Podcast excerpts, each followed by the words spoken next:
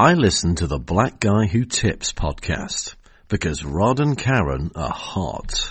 Hey guys, welcome to another episode of the Black Guy Who Tips podcast. with Your host Rod and Karen. And we're live on a Monday afternoon. Yes. A great quarantine Monday out here, guys.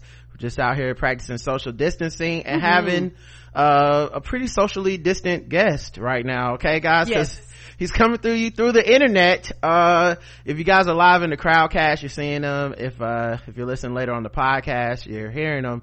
It's the one and only Myq Kaplan, who you guys should know from his stand-up album Vegan Mind Meld. He's been a guest on our show several times. He's, uh, uh, has his own podcast, uh, broccoli and ice cream, um, hang out with me. He's had, I mean, he's had mm-hmm. so many podcasts. He's been a frequent guest on Keith and the Girl, uh, one of our favorite shows. It's, uh, Myq Kaplan, stand-up comedian. What's going on, man? Hey, thank you so much for having me. I am, I can confirm, in a different place than you.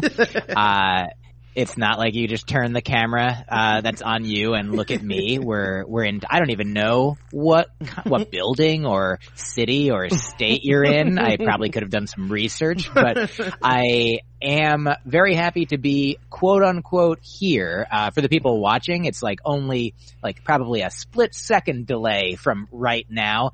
And uh, if you're in the future, hello. I hope it's I hope it's better. I mean, no matter what even if it's great right now, there's many things that are great. There's many things that are other things as well. But right now, I am certainly grateful to be talking to you, communing with uh, humans, who are caring, nice people. So thanks so much for having me and saying nice things. Oh, thank you, Myq. Thank you. And I figured the way the show is gonna go is we'll probably just mostly talk to Myq and yes. do like interview type stuff. Mm-hmm. And you know, Myq, we'll ask probably like four to five questions. A couple hours later, we'll be done. You know, and we'll, we'll, wrap it up. Um, um, Myq, but you right right now you have an album coming out called AKA uh, All Killing Aside. Um, can you tell people about it? Uh, May, uh, May the 8th. Um, so, you yes. know, guys, you don't have to leave the house to like risk coronavirus to get mm-hmm. it. Uh, you can, you, you can go online and, and, get the album. of you know, hopefully saving yourself and all your loved ones. And you can also give it, um, electrically, you know? Mm-hmm. Uh, you can go to blondemedicine.com slash AKA to get it. Uh, Myq, what's, what's the new album about? Uh, thank you so much for uh, setting me up perfectly. Uh, it's true. Uh, I am not traveling to do comedy these days. I'm doing a lot of shows online. I'm I'm also available for a pickup and uh, delivery. So if if you come to my home and stand six feet away, I will deliver. no, I'll, I'll, I'll, you can pick up my delivery. I guess is what I'm saying and uh, yeah, so the album is called AKA. It is, I've been working on it for several years. I recorded it last year. I brought it to Edinburgh to the Fringe Fest the year before that. Uh, it was called All Killing Aside at the time. We decided in these times of uncertainty, disease, death, sadness, uh, that having out of context, if you see the name, uh, maybe the word killing might jump out and it might not be your fate. Maybe you're like, I want to escape from, and I'm like, no, all killing aside, or maybe it'll sound like a tone deaf thing, being like, yeah, I know a lot of people are suffering, but all killing aside, let's have some fun, Mrs. Lincoln. You know, what, what else did you think of the play? That kind of thing.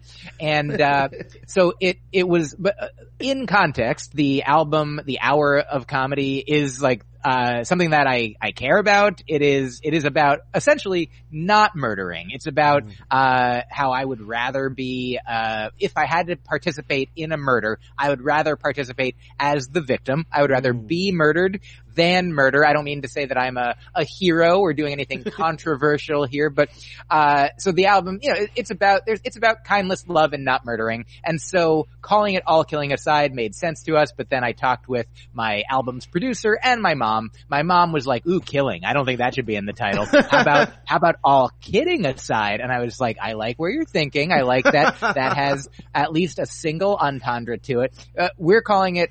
Aka, uh, which stands for all killing aside. Also for my mom, it stands for all kidding aside. And also it stands for also known as. So it's an alias for the album that was once the, the, it's like Prince, like the artist, I'm the artist formerly known as, uh, Michael Kaplan spelled normally, uh, and the album is the album formerly known as All Killing Aside, aka AKA. Uh, and so I think that's basically the end of this Ask Me Anything. Again, my name is Michael Adam Kaplan. The album's called AKA. So this has been my AKA M-A-K-A-M-A, my Akamakama. so I'm, I thank you for asking. It does come out on May 8th, which does also have the M-A in it. It's my girlfriend's birthday. So if you want to do my girlfriend a birthday present of getting her, get, getting yourself my album. I think that triangulates and it can be pre-ordered right now. Whenever you're listening to this, it can either be pre-ordered or it can be ordered. It's either order or pre-order, which is chaos. This is kind of chaos,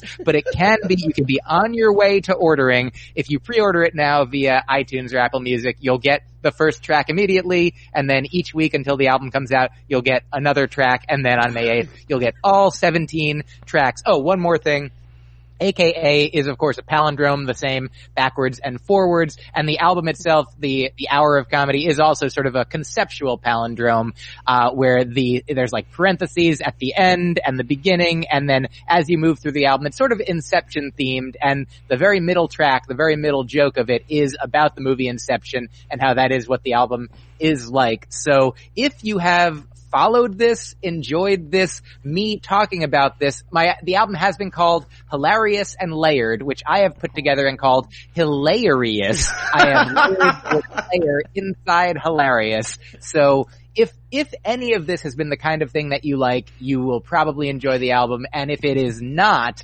then uh, the album is actually much different. It's full of jokes that are totally different from what I'm saying now. So I think there's no way to not like this album. Uh, that is available for pre-order now and comes out May 8th. Thank you for asking.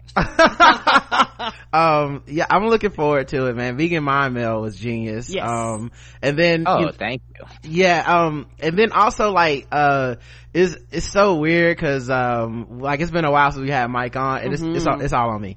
Um, I I had forgot to get back to him one time about having him on the show, and I don't know if this happens to other people or not, but I got in my head so bad where I was like, yeah, man, so I blew that. Uh, now it's embarrassing to even approach like, hey man, you should come on the show cause it's like I totally fucked up that one time.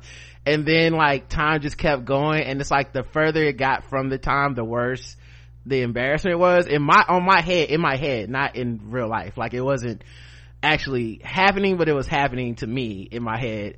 Um, and our and our and uh just randomly uh I, I don't know we were interacting on twitter and Myq DM me like, yeah, uh, I could come back on the show maybe and uh, promote. I was like, oh, uh, fucking of course. Like, uh, like I, I thought, you know, in my brain it was like I, I've ruined this, uh, this, this, you know, quasi relationship thing.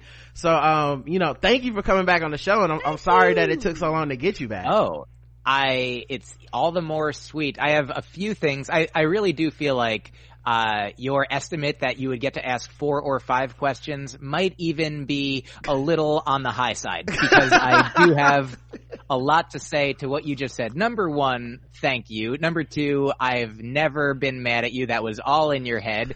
Uh, I, I, always see you on Twitter. I see your tweets. I like them.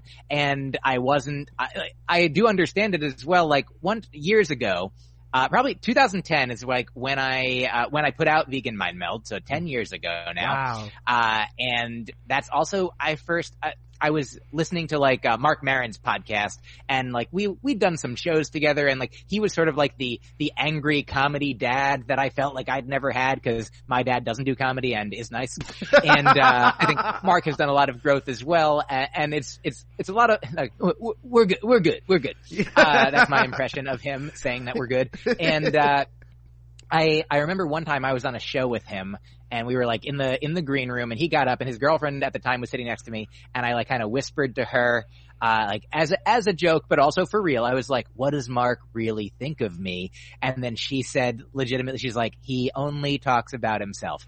So I, I want to say, and he also has a wonderful joke about uh, uh, doing a show once, and there's like everyone's laughing in the audience except for one guy up front who's like making a face that Marc cast. He's just like focusing on. He's like, I can't believe this guy hates me. This guy's just like, fuck you, man. Just like I can't. And then after the show, that guy comes up to him and is like, Hey, man, that was great. He's like, Oh, that guy was just the fuck you guy was just in my head. And so, of course, that's just a, the point is a common experience that we can all have. We all like if somebody's email or text slips away, we're like, oh no. And then the more it goes, the more we think we're like, oh no, but if I write now, then it'll be the worst. But tomorrow it's even worse. But tomorrow, yeah. so I guess this person who I care about, I guess we can just never talk again because I let it go one day too far. And the concept of embarrassment itself like I think it does take two for there to be embarrassment. Like if it's only on one side, you can feel embarrassed, but like unless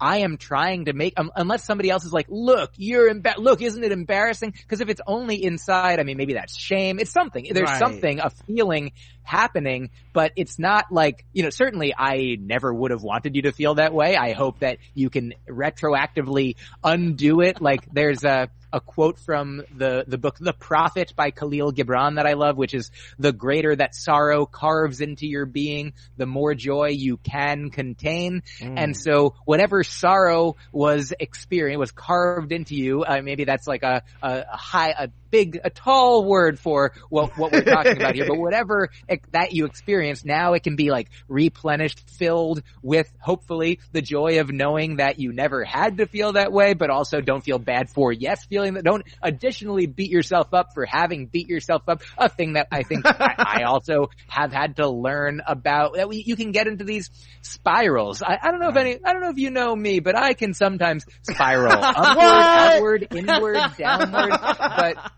the point is, like, I have uh, gladly known who you are and been engaged, and I didn't.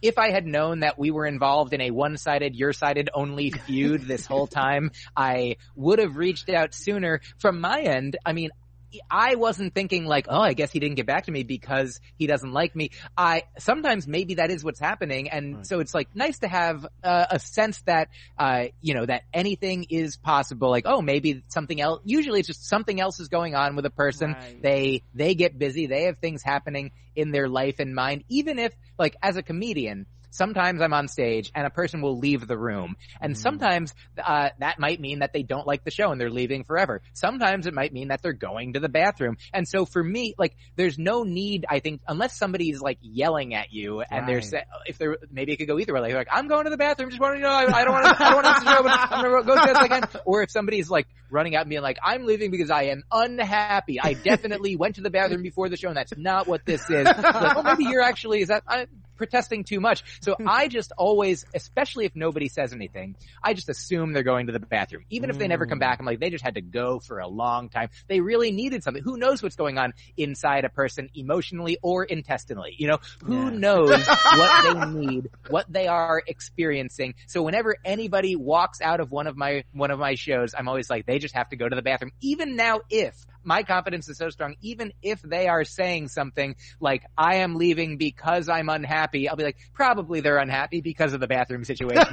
whatever it is, it's not my comedy. It's not me. It serves me, like, to both be, like, it's how I got into comedy. If I didn't have the delusional self-confidence to think that I had something worth saying, then I wouldn't have gotten on stage in front of audience that were like, this is not worth saying, and be like, well, you don't know what you're talking about because I have extra delusional confidence that was given to me by by my loving family. So good news. I'm here to fake it till I make it eventually. So the point is, uh, thank you for having me back on the show. Oh, well, I'm glad you came back. I'm glad we could do this. Me and, too. It's yeah. always a joy. Glad to know it was oh, in yeah. my head and all that stuff, man. I actually have a couple more people I have to reach out to because it's just the same thing. And like, uh, it's time to break the cycles in 2020 okay? Yeah, and the, everybody is sitting down now. So since right. everybody's sitting down now you can actually catch them. No excuses okay? The covid is out here. There's no reason to be outside so we're just doing it. Um how have oh, you been yeah. getting by in uh you know like since the lockdown? Because you're in new york right? And like y'all have been I, for a while uh, yeah, I think interestingly, I, I think we were my girlfriend and I, who I live with, we were on cruise when the pandemic struck. When oh. we we we're like removed from society in, in, a place that like, you know, if the cruise had been scheduled for like even a week later, it probably wouldn't have happened. Mm. But we went out like it was sort of, you know, it was happening in Italy. It was happening in other places, but we're like, okay, they're taking precautions. Like on the cruise, there was all these, uh, like all the staff was trained with, there was like Purell, there was hand sanitizer mm. everywhere. Like, you know, people were, you know, elbows instead of shaking hands or like, you know, mm. waves or, you know, namaste type things. This is a half namaste that looks like I'm going to punch somebody, uh, because I'm holding a microphone. But, uh, we were thankfully got off, so we went on the boat on, uh, March 7th, got off of it March 14th and then got home, thankfully, like as far as we know, like healthily, safely, comfortably, got home, and then it was like sort right around then that uh, people were like, "Stay there, just you got home. Mm. now, be in your home," and like shows started being canceled, tours starting being canceled, you know, and uh, so my life, I was like, oh, I was gonna go to Edinburgh for the Fringe Fest. Oh, okay, they're gonna, okay, they canceled the whole thing. Great. Okay, so that's not. It's it's kind of nice that there's. I mean, you know, in in within the context of the uncertainty and uh, so many people being being sick and uh, needing treatment and not knowing whether you're going to get it and and dying like within that like there are these at least moments of like these moments of connection and the moment of like, well, the solidarity that we're all experiencing this, that across the, the country and the world that so many people, like it's, it's not like, there's FOMO, like we're, that we're missing out on something that's happening. Like we're, nobody's missing out because we're all experiencing the only thing that's happening, right. which is staying at home. The the uh, I was about to. I'm like, what what if what if I combine the words FOMO and home? And I was like, I'm not going to do that. Uh, I'm, gonna, I'm gonna say foam. Yeah. Uh, no no FOMO. And uh, so no fear of missing out. Like I always, I always strive for myself to think like that if you fear missing out, then the thing that you miss out on is not having fear. So um, my goal is to not have fear.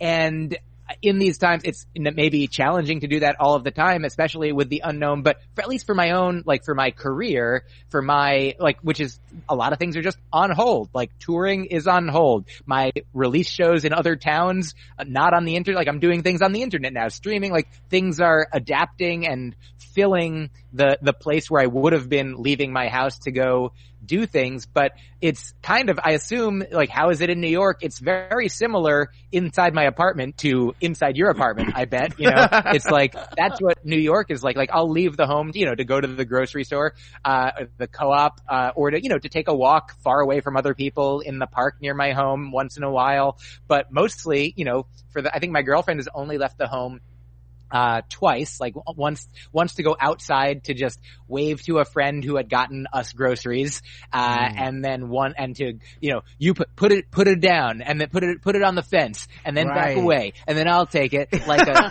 everything's a drug deal now. Yeah, it's, it's like, uh, it's like, uh, in the movies where they, people do like that, you know, they have that moment of like a kidnapping or a hostage. Yeah, exchange. hostage exchange. It's, it's always like, it's like, all right, The same time, man, same, okay, you back up. All right, now I'm gonna back up. Like, it is very uh it is very intense now we got food yes. delivery and like the guy delivers it and then like walks around the corner and kind of like because the way our apartment is set up it's like um our apartment is on one side there's another apartment in front of us and there's the hallway right and so they go to the hallway and just kind of like this is multiple guys now. Stick their head around the hallway just kind of like, like you good make sure that we got it. We're just it's like got it buddy. Everything's fine. But yeah it's it's become very intense. But i i do like that um you know i'm glad your cruise was um already conscientious of it you know? Right. like the sounds like the uh crew the cruise crew made it a oh, cruise. yeah. they made it a cruise. Um and then um I think now that we're home and you know hey, you're hey, you're home with your girlfriend, I'm home with my wife um i feel like now everybody's more of a home more sexual you know because we're all we're all in the house karen what were you gonna say that's great a home more sexual.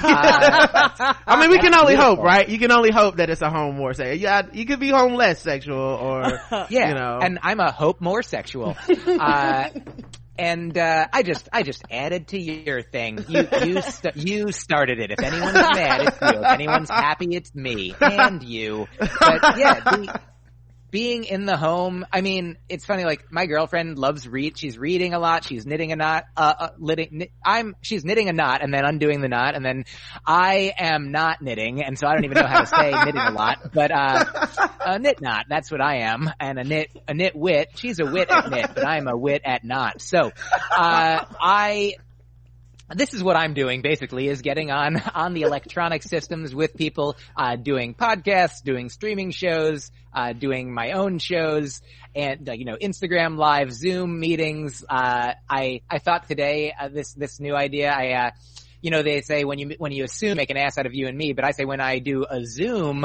I make an ass out of ooh and mm. Okay, so uh, here I am. Uh, but it's in some ways, obviously, my my life at home is different in that I don't leave my life at home very much, but each day individually, like, you know, I wake up and I sometimes read something from like, I'm reading a book by Ram Dass now, or I read books by Pema Chodron or other Buddhist teachers, Thich Nhat Hanh, read a few pages of that, and I then meditate for usually 20 minutes, uh, sometimes with an app. Right now I'm doing this Oprah and Deepak Chopra, oh, which yeah. they don't call the Oprah Chopra thing. They, I think they should call it the uh, Deepak Winfrey thing if they're going to go in that direction. but they have this program for like 21 days, a different meditation each day, and then I do some uh, free writing, like this, either a, a letter to my girlfriend or my mom or to a friend or just for myself or journal writing. And so these are like, before I look at in, uh, the internet, at the news, at social media, I just start with, you know, myself, a kind of centering thing. For some people it's prayer, for me it's meditation. And I read this thing once by a guy named Alan Cohen. Uh, he has like a, a, a lesson a day book. And one of the lessons was that think about how the formative years of a of a child's life, of a human's life, is like are they're so important, you know, to get the nutrition and to get the care and the love and the the the shelter and clothing and physical touch and you know emotional well being. Everything. If you don't have all of that, you might not be as nutritionally like mm. healthy as you need in right. you know physical mental emotional spiritual ways and so the formative years of the life are Im- important and this guy alan cohen says the formative minutes of each day are like that too if you start the day by frantically you know scrolling through an infinite mm. web of disaster then that that'll start your day on one foot but if you start the day you know as peacefully as you can, at least for the first, you know, few minutes, five minutes, 10, 20, 30, whatever you can do if you have the opportunity to do that. If you don't have to get up and zoom out to a job, if you mm. can, if you're in your home and you don't have to do something immediately, it's such a valuable thing to be able to start, have the formative minutes of the day, form, you know, set the tone for the day, be like, oh, just like, you know, take a breath like I haven't done in the past 20 minutes since we started talking.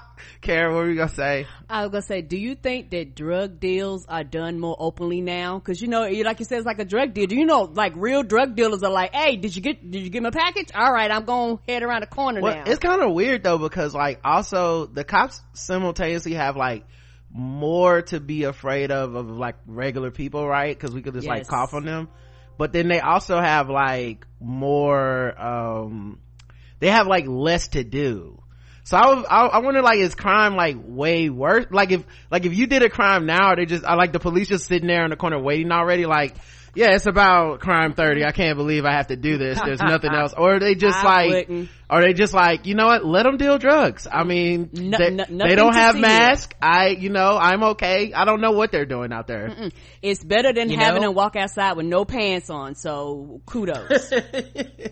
It's true. I, I, I did read, I mean, there's, it's sort of a double-edged sword that, uh, with more people in their homes, like I read that ISIS even was like, we need to be concerned about the coronavirus and that murders are down. The murder rate is down, though unfortunately, because so many people are at home together, if you live with a domestic partner, right. domestic violence it's is up up. So it's, I mean, uh, not a, not a thing like, oh, you right. know, like this is, it, there are, it, the good things don't make the bad things better. Right. They, they just all kind of exist simultaneously that there are some, like there's a comedian, Tony Deyo, who mm-hmm. has this hilarious joke. I love him. Tony's very funny. He went on Conan and he talked about whatever the the maybe Hurricane Andrew, Hurricane something that hit New York, uh, some you know mm. some years ago, and he said he I forget what the numbers are, but it, it said he looked at the news. The news said hurricane the hurricane has killed this many people in New York today, maybe like it killed 80 people in New York today. He's like, oh no, that, that is tragic.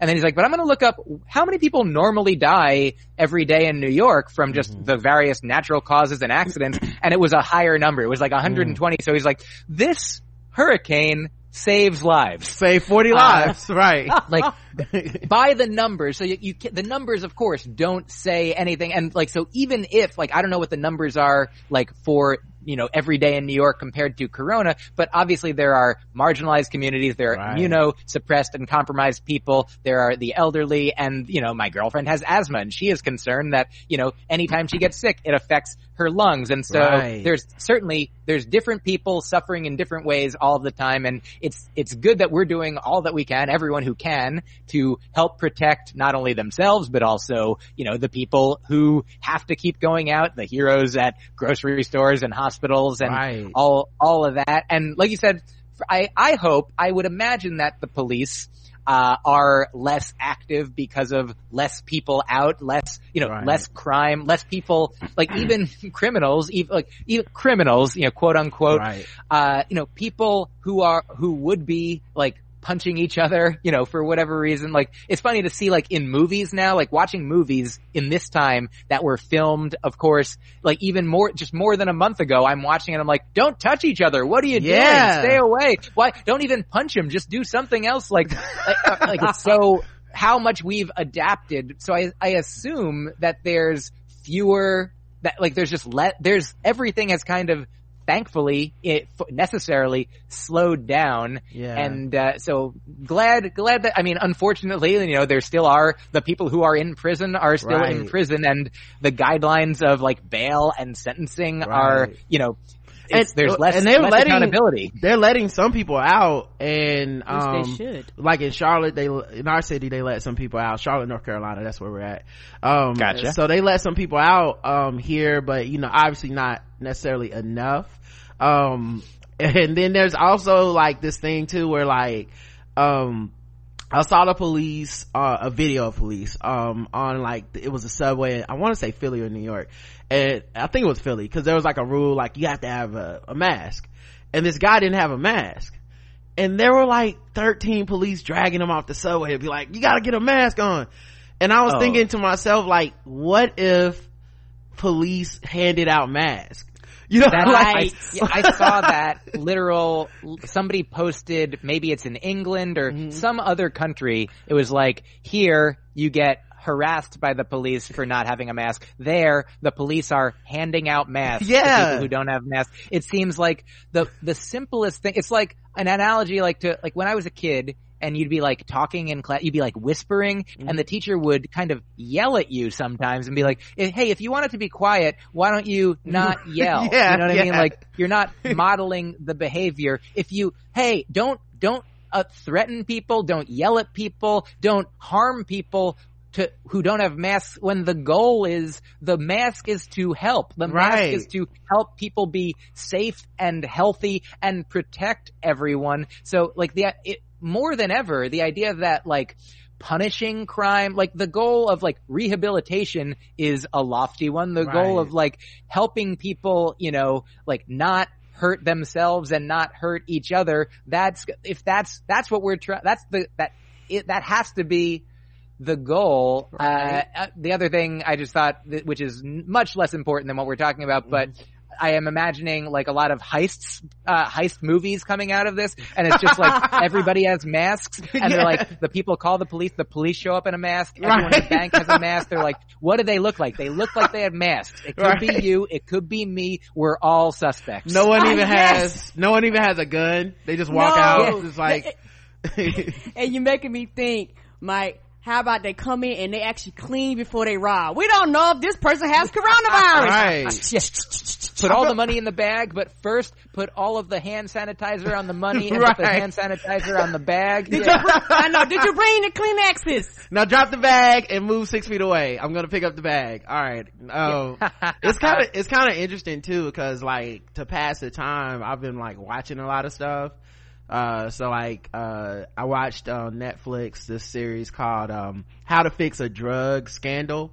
Um, mm. it was about, um, the people who work in the labs that test drugs for the police to, to, okay. so like you know you get arrested with with suspicion of drugs right they mm-hmm. put you in jail well they send your drug they send the stuff they confiscated from you somewhere to be tested right. in order for them to know that it was actually drugs right because yes it could just be soap and or whatever and so what was happening was um there was we covered this on the show but this is for one hour episodes of a documentary which made it much more like in depth than we okay. could possibly do right? Okay. Um and we just kind of covered like the the big steps right? We're like wow this woman got caught um doing drugs while also testing the drugs. That that seems like that's not a good thing and that could have been thousands of people's lives that were uh, affected by that right? And then there was another woman um and i had gotten them confused but there's two different women. There's another woman who just straight up was like um doing four times as many drug tests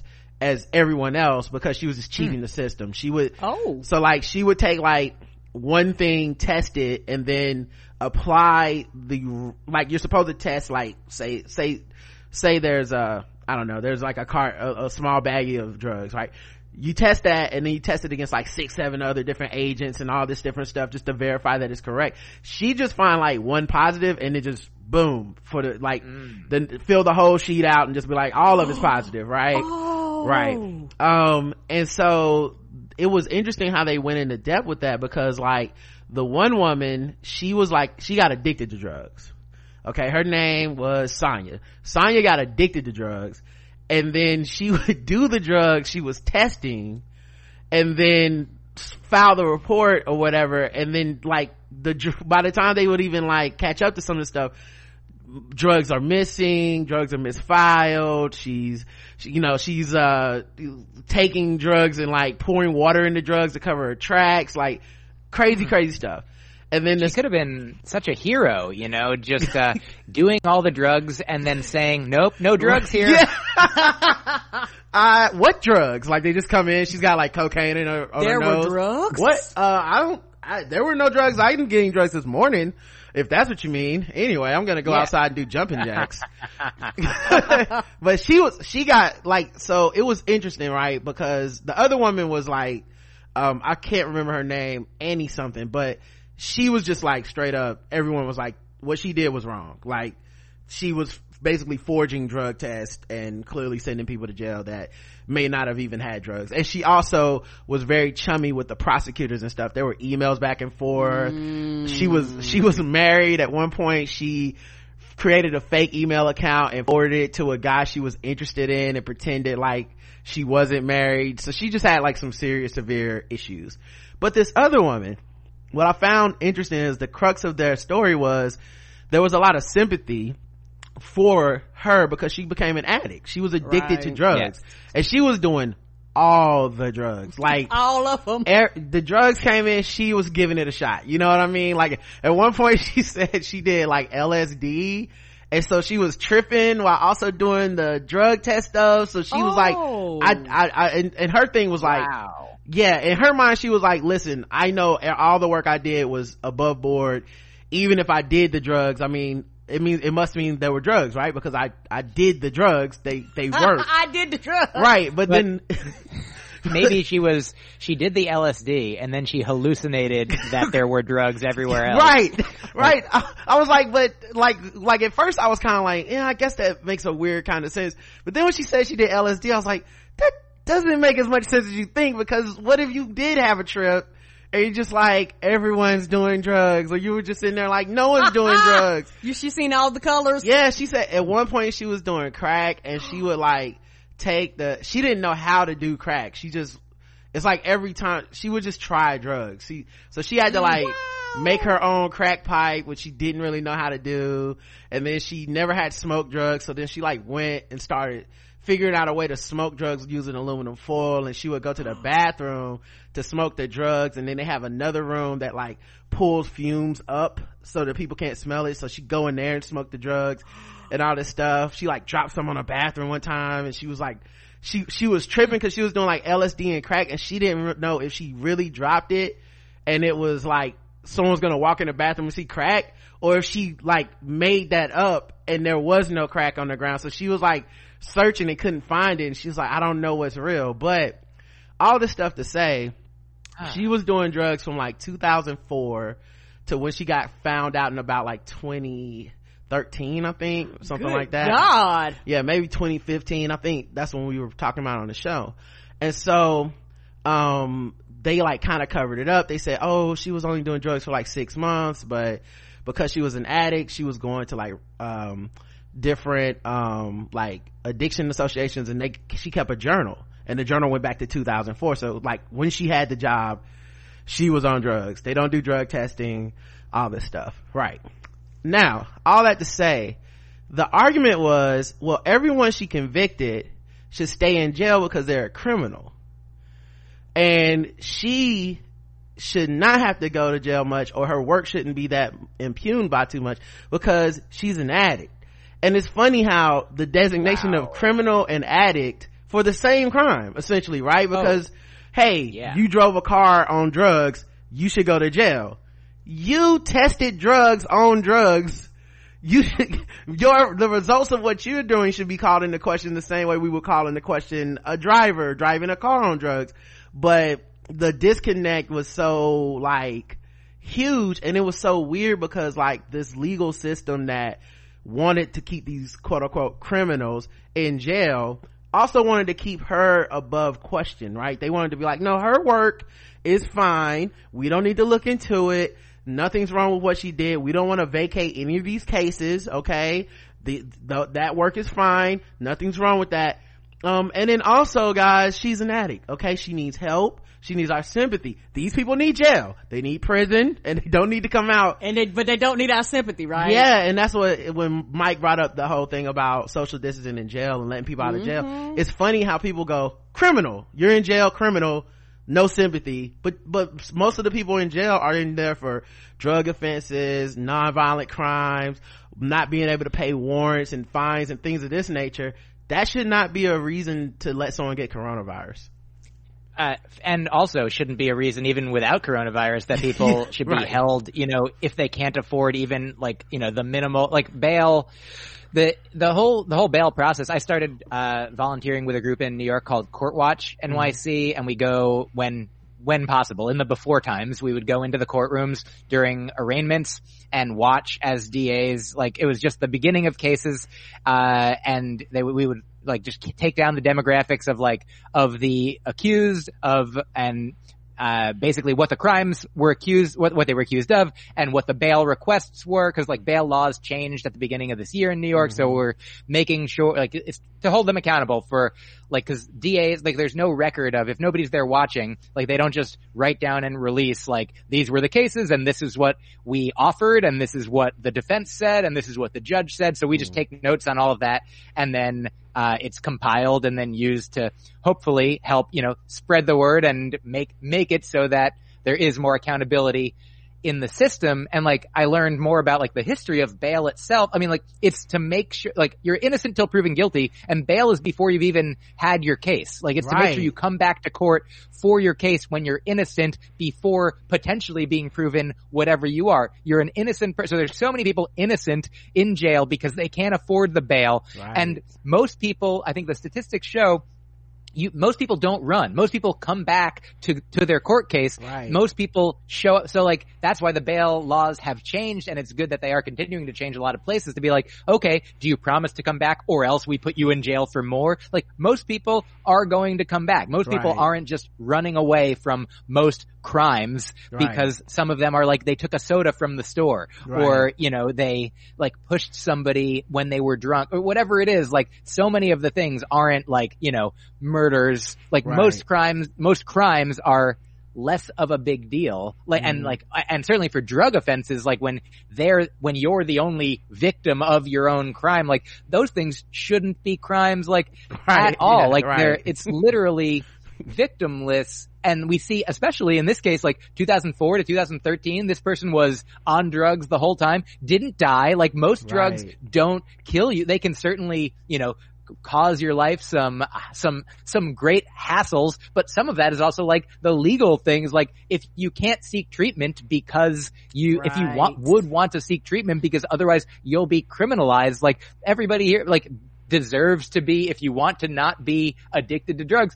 everyone deserves right. sympathy because it's, it's potentially a disease. And the fact that they're saying, you know, of course, the point that you made, uh, that they're giving like she deserves sympathy other people don't just like no oh you were almost there if right. she deserves so sympathy for doing this this thing then these other people who did that thing like i mean like you know white supremacist right. patriarchy does everything that it can to just make everything okay but we're just gonna like stretching and contorting yeah. to be like well okay the system can't be the problem right like and, and, and like in addition to her being like because the one woman who was like um i mean both women were quote unquote criminally negligent but the one woman who seemed to be more like I don't give a fuck about these people. I'm like, if a, like prosecutors are literally emailing her and being like, Hey, can you rush the drug test on these people? These are some really bad guys. We want them off the streets. And you're not supposed to be able to do that. And then if a defense attorney, uh, would email her and be like, Hey, my guy is doing such and such, um, and this drug test result, we want to like call it into question so can you da da da da?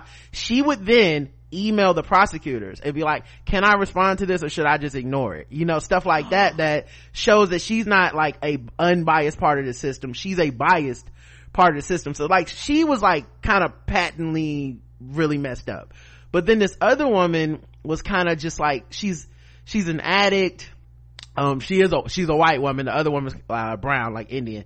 So she's an addict. She's a white lady. She's um you know uh you, you, know her tests are a little bit more like quote unquote reliable because she is testing drugs but mm. then she's using the drugs. But still even with all that i the thing i really love was that the defense attorneys for these people who were they were like, we need these incarcerations vacated. Many of the people, keep in mind, were out of prison by the time she, she's been doing this for 10 years. So many of the people mm. had take, they served their time. They were out of, they were out of jail, but they had this on their record. Right. So now, you know, having a record in America basically means you're not hireable in many ways. You can't, mm. you can't live certain places, um, things of this nature. So what she, what he, they wanted was this vacated but I appreciated the defense attorneys because they did have this sympathy for her that didn't feel like, because she's a white lady, it's like, no, we have this sympathy for our clients because they've done crimes, quote unquote, but you know, sometimes it's because they're on drugs, it's because they're addicted to stuff. Mm-hmm. They, like, if many of them are fighting to get clean, you're not gonna find that in jail. And that's why we're fighting so hard. And so their sympathy for her, I understood. Like I, I, I, I like I appreciated their, ability to see her humanity and see everyone's humanity. But then the systems like the uh, prosecutors the g the uh, ad or whatever those people da they were like no no no she's human not the rest of these people.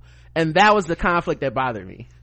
Oh yeah. I mean that makes complete sense. It's funny that the funny that the DA, like they, when you think about a court case, how they call it, they say it's the people versus the mm. DA represents quote unquote the people, right. but they are the one. I mean, like who are the? We're all the people, and if yeah. anything, like I'm on the side of the innocent people. Right. It's like the system versus the yeah, government. Which, which the, people? it, it's all of us. And here's another quick thing. Like I obviously I haven't watched the yeah. you know the series or the documentary that you're talking about, but. uh and so maybe this is addressed, but I work, uh, I, I, volunteer, or I'm a member of this uh, Park Slope Food Co-op mm-hmm. in, in my neighborhood in Brooklyn, and sometimes one of the jobs that's necessary to do, like everybody who shops there, works there, does something like once a month, uh, is when a cashier gets done with their shift. Uh, there's like uh, we we count how much money they have in their thing, mm-hmm. and then uh, that then you know how much money. And two people are always involved. So I'll go with a cashier. I don't do cash the, cashier job, but I go with them and then we count the money and there's we're always both there with the money at the same time mm-hmm. because just it's not like we don't trust a specific person, but it's just like, hey, it's good for right two people if money starts going missing then they're like oh who was uh, who was working? Right. who was accountable? And so i feel like in that drug lab like if they just had two people working i mean unless it was they'd be like starting to get addicted in twos. Like right. i don't know if that would like hey you, you gotta check this out but well that was that's what was crazy. They hadn't had an audit in ten, over 10 years. Oh what? Right. Like they one and the time they had an audit that's when she poured water in the drugs because she was so mm. scared she was panicking because she's like she I, this is the one thing i didn't expect someone's checking the drugs right she poured water in the drugs. The what the drug she had poured it in was like an oily type drug. So the water and the drug separated. So you could see the water in the drug, but the person checking it apparently just thought that the drug had degraded over the years and that the oh, sample oh, was the, like this was just a erosion of the sample and they just threw it away. Um and then the other thing was there were four people working in the lab. Four. Doing all of this testing for massachusetts. Three of them did test and then one of them did intake basically. So you basically have zero oversight. The lab wasn't sterile. It's nothing like i think there's an image of the criminal justice system that we are sold right through TV shows and CSI, Law yeah, Order, yeah. You know, you watch Miami CSI and the guy can like put on a special set of sunglasses in the lab and like take a picture of like tire tracks and it'll show you like and that's a 1984 Plymouth, you know, right? like they can do that and so in our minds there's like this this thing that's happening where like all the cops and all the people are like, it's like diligently working and so smart and putting it all together. And then in real life you look at this dingy ass lab you're like how was how every how was not every sample corrupted? Where was the oversight? Why weren't things double checked? How can someone just like you know take a hundred grams of cocaine and it's missing and no one ever knows that like things like this should not happen uh in a world where you're where this is the outcome of someone's life and and i think for me what's so funny is that somewhere like that that's very important like drugs mm-hmm. don't get audited.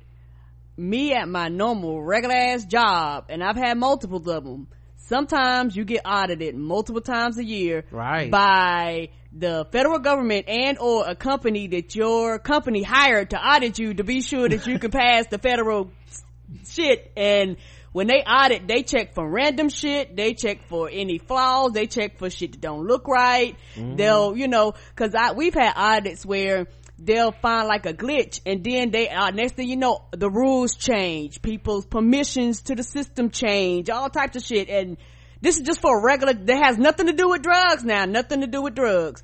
Right. But something like this, that is life and death, and people going to jail, they're like, ah, oh, fuck it, we'll check it whenever we feel like it. I don't understand that. Yeah, it was insane, man. Like, I, I, I tell people, man, like, check those type of documentaries out every once in a while. If you can stand it, I know it makes, some people get so mad they can't watch it, and I'm not blaming you for that. I just, I just, there's certain things in my life I really like to be informed. Right. Because I need to know this is happening because to a certain extent that that anger and that vigilance is fueled by that and that's kind of what you need in order to to uh, continue to kind of like make people accountable as mike said you know so you can be like hey guys this is this is terrible and this is what this is you know because i think one of the things you know i make jokes about it but one of the things i think when people hear like prison abolition what they hear is like get out of jail free ali ali oxa free nothing's gonna happen to people. And i think um and it's also because sometimes that's the way it's sold online is like you know because it's hard to sell nuance and some long-winded thing online. It's easier to be like you know, let everybody out. And then everybody goes, no. you're like, uh, uh, uh, let a lot of people out. And like, may, okay, maybe, maybe a lot of people. At least some, some people? How about, how about people, how about the innocent people? Right. We can get, yeah. Okay, can we start with some people are in there and shouldn't be in there? Yes, that's probably true. We, we I'm listening. Right. but who's to say? Right. I mean, the system, right? And so it's like, watch this documentary, you'll see like, how this system works because it was very result oriented by which I mean once we had the result of guilty they were done with these people. It didn't fucking matter if they it didn't oh. matter if everything that got them to the guilty part was wrong. We have you in custody now. You're in somewhere where we control you. We're gonna do as much as we can to make sure that doesn't change that's a win for them and they don't want to take that win off their record yeah. even though they won for the wrong side it's like I heard a thing once about like relationships. Like if you're in, let's say, the wrong relationship, like a relationship that's harmful to you, or certainly not as not not just not as fulfilling, but like you know isn't good for you. But we we have the ideal in our society. A lot of people do of like that it's good to be in a relationship, even to be in one. I feel like Chris Rock has a joke where he's like better to be in a bad relationship than no relationship, and that's maybe he's being facetious, but certainly the mm. truth is I would say that's, I mean, and it's so complex and I'm right. doubling back on everything, but there are definitely relationships that it would be better to not be in. Like some right. people are, al- feel alone when they're alone. Some people feel alone or lonely when they're in a relationship right. and that's worse. And so the analogy I heard is like, imagine like a ladder up a building and you've gone, you've climbed up this ladder and you, like, that's what I do. And you get to the top and you're like, oh no, I'm on the wrong building. So yeah. to even, to be on the right building, like you can't jump, you gotta go down, you gotta seemingly undo. You're like, right. but that's going backwards, but it's going backwards down the wrong path. So it's right. actually right to go, but you're, you're moving forwards towards the right ladder against the right, right house so you can be on top of the right building. And so similarly, these, you know, if you have quotas or if you have a right. system where you're like, we did it, we got these guilties, we got, even if, the, but, but they're not, wouldn't it be better to undo a not guilt, think, and a like guilty verdict the, the person, yeah. the, like they, they culminated in this like, um, it's really like dramatic moment where like the defense attorneys finally were getting their day in court in like supreme court or whatever right? Like it was like like they were in like the state supreme court. They had to fight it that long. Like and you know people have died at this point. People have like done their sentences and been out all this stuff. And he was asking the i think it was the da and then the person who was um over the state's trial of um, Sonja, the woman who was a drug addict who worked in the lab. And the judge kind of was looking at the work of the original trial. He was like, you guys kind of prosecuted her and gave her 18 months without ever looking into what she did wrong. Like it's just kind of like her saying, "I did some things wrong," and they were like, "We'll take your word for it." Eighteen months, you know. Oh yeah, if oh yeah, we we didn't look because if we looked, we were sure we would have found stuff that then we would have had to take. We didn't want to do yeah. more work. We're not going to go back fourteen years. So how long you been doing the job on drugs? Six months. Sounds good to us. So that that was how they kind of did it, and so wow. um when um and then of course you know in our justice system prosecutors prosecutors are supposed to hand over whatever accident, uh, evidence they have to defense attorneys. I think it's called exculpatory evidence or something. Some oh yeah, something. So it's like this evidence might not help our case but it's the truth and the co- and the point of a of a trial is to get to the truth. So yeah, this might not make our client look that great. Here's the evidence we have from your side. And the defense attorneys are supposed to do vice versa, right? Now obviously it doesn't always work like that. But in this case, they had evidence of like from her car that was saying like her taking files home her uh her her journal and stuff from her um uh her her like drug addiction like um her uh i forget what it's called but like you know like her her, her therapy and stuff. Like you know you know how do you feel about this? And how long have you been do- using that? And did you use today? And stuff like that they were like, yeah, that stuff isn't relevant. So they didn't hand over any of that. Um, and, and then, um, at the very end, he, there's this dramatic moment and the defense attorney had, finally has like the DA and the assistant DA like on, on the stand. And he asked her flat out like, so did you not find this evidence that you didn't hand over to be relevant to the fact that this woman had tested all this stuff for like 14 years or whatever. And she was like, no. Just flat out no. And it was such a blatant lie and the judge got mad and it was, you know, obviously throughout all these cases and stuff. So, you know, in the end that a lot of people kind of quote unquote won Pyrrhic victories or whatever.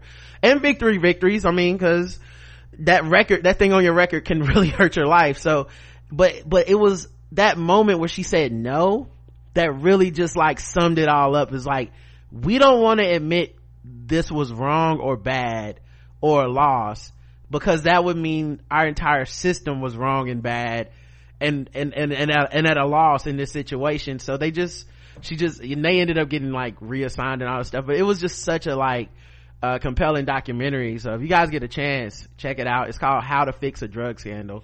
Hey hey mike how how did you how can i say this how did you find well how do you find so much time to volunteer? Because talking to you sound like you have doing a lot of volunteer time. I was like oh he does a lot of outside work. It's actually really neat to hear about Uh, I'm glad. I I'm happy to make it sound that way, and uh, like, look how good I am. Um, I I actually just saw yesterday. Uh, my friend Ramin Nazer, wonderful comedian and artist. He I, I, recommend following him on Instagram. He posts these beautiful, like, colorful, philosophical, psychedelic, like, creative, just beautiful art pieces. And yesterday's was just like you know a nice scene of just a one a, like sort of a being, a human, holding a sign uh, that was basically saying, I think the sign said, be good. And the guy was like, all right, I've done my job. you know, uh, I'm a good person. And, uh, and so I'm, I'm that guy right now holding this sign. Like, so what, before I will answer your question, uh, but I also do want to offer one, one piece of, I think, hope in a way mm-hmm. about uh, C- that I thought about CSI because I heard this thing years ago that once CSI became so popular, like somebody I met, I met who worked in like the either a CSI type of job or in the courts was like, now that people have seen the show, they are expecting a higher, more exact standard mm. of evidence presentation, collection. They, because on the show, it always, it's always like, aha, we have the answer. Mm-hmm. We analyze the thing. It's this person and it's so much more the same way the labs are cleaner the the results are cleaner and it's in some ways a matter of statistics you know mm-hmm. we even if it's like fingerprints or whatever like certainly like physical evidence is better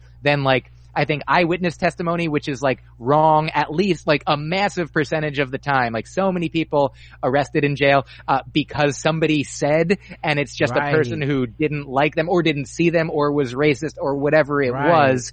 Like, and I mean, that's the thing, like, let people out of jail probably because there's so many people, like, not, nobody, not, like, certainly whether or not you think people deserve to be in jail, and certainly there are people who have done harms to people that were like, what, what do we do? Right. Like, it would be great to put them on an island where they could only hurt themselves or another person that right. also hurt people, whatever it is, but certainly there are people who didn't do anything who are there, but uh, so that's sort of like the silver lining that when I was told this story, I was on the side of this person. I was like, oh man, that's horrible that you now have a harder time getting juries to convict people and now I'm like, oh, what a beautiful right. life uh, life path that I've been on that I'm like, oh, that's a, a silver lining yeah. now that if juries are a little more uh, have higher standards for putting people away for extended periods of it's time. It's like, it's like but, we've, we've taken the uh, long way back to OJ Simpson's DNA trial where it's like ah like like OJ got off because no one understood DNA or trusted it at the time, and then like, but then after a while, because of TV and stuff, we've all gotten to the point where we're like, DNA, that's it, that's that's the end of the thing, dog. Uh, you're going to jail, you know. And now it's like we're back to like, well, I don't know. I saw an episode of SVU, and uh, oh yeah, it's not what you think, yeah. you know yeah, like real life DNA evident, like a real life, like CSI, my lifey, like real life, you know, would yeah. be like a boring show. People would be like, okay, how long does this take and what is happening and what are they doing? But, uh, to answer your question, um, I mean, I'm, I'm grateful that I have, like, you know, I, I don't have a day job now. I, my, especially, especially now, now I really don't have a day job, but, uh, since, you know, I started doing comedy in 2002 and I moved to New York in 2008, and around then is when I started most, uh, mostly essentially just traveling for comedy for my life. And so then like now I would say I'm traveling, uh, in the before times and hopefully in the after times. Uh, I would say about half the time uh, I'm on the road, like maybe a few weekends a month or, you know, fly out to do a few colleges one week and then come home. So like a few days out, a few days back, a few days out, a few days back, sometimes gone for a week or two. But I would say on average, you know, maybe half the time away and half the time home. So when I'm home, like I'm doing shows at night, but during the day, you know, I, I'm doing my own, like, things work like you know uh, and and non-work things like life hobbies and like over the past several years, especially, you know, like for me, uh, I'd say like the 2016 election was the, the, the largest wake up call in my own personal life that, oh, it's, it's not as okay as I thought. I was mm. sheltered and it, it hasn't been okay for, in many ways for a lot of people for a long, long time. And, uh, like, I love Roy Wood Jr.'s comedy, like mm. his, his special father figure where he's mm-hmm. talking about like, the blues and he's mm-hmm. like, you know, oh, black people have been, uh, we've been sad for a while, you know, we've been, uh, it's been there. We've been trying to tell you, you know? and so the idea of, you know, that I, I'm like, oh, what, what can I do? You know, started mostly that, you know, like I was, I always donated to like charities that I cared about and, uh, and, you know, I've been vegan for 18 years and have, you know, done like fundraisers for different animal rights and different and human rights fundraisers and things like what I can, you know, I've done what I can when asked about it, but I've been looking into it more mm-hmm. and I have like some very good friends who have always been doing more, you know, mm-hmm. in the mm-hmm. activism world and activism circles. And so I've like asked them like, oh, what, what do you do? Like, what meetings do you go to? Like, I have a friend in LA who goes to like white people for black lives, which, you know, uh, is sort of like helps support Black Lives Matter in, mm. in, in their events and experiences and actions is the word I'm looking for. And, uh, and so in New York, I've gone to some SURJ meetings and some other, you know, and it, I think it was through SURJ that I found, uh, Court Watch and I was like, this seems like at least a concrete, it's nice to be able to have a concrete thing to go to and do and be like, well, at least I'm incrementally adding to uh, a cause that I think at least seems to be uh, heading in a direction that makes sense to me, like towards uh, like ending mass incarceration in the form that it exists today. And so when I went to do the the court watch training, uh, maybe a year, a little over a year ago, they they said we'd love it if you could volunteer. Like the shifts are three hours. Like at least two a month mm. would be good. I mean obviously there's it's volunteer. And so whenever i'm home uh if i if i'm home for a weekend i'll go on like saturdays at 2 p.m mm. is one of the sessions. And so i can still do shows at night but i can still contribute at that time. So if i was home every saturday a month maybe i would do every saturday. Mm. but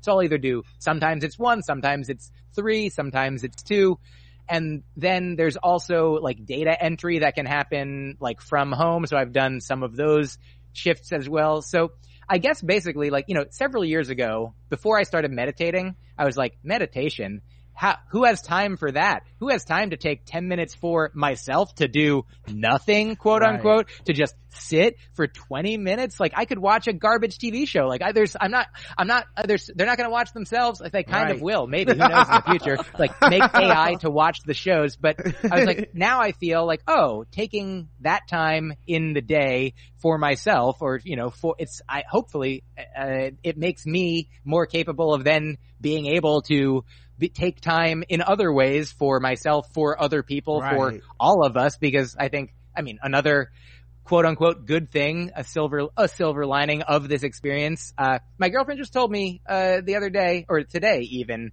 like, it, uh, her friend shared with her something that, uh, a spiritual teacher had shared with her. And I don't know the original source, but it's like, don't look for silver linings, look for the light. Mm. And so in this experience, like another, another thing that light comes from or light can be shined on is, uh, we all are in this together, like literally we if we're in it together we're in it right. so stay away from it stay away from each other and we can be positively impacted like our health like rich you know and obviously it's not just that rich people and poor people or white right. people and black people are impacted the same, of right. course, because the system uh, is still protecting, uh, it, it's just, it, it is happening right. that the, if you are powerful, then you are safer. And if you can't stay home, then you are not. And if you have a job where, or don't have it, whatever the case is, but we are all at risk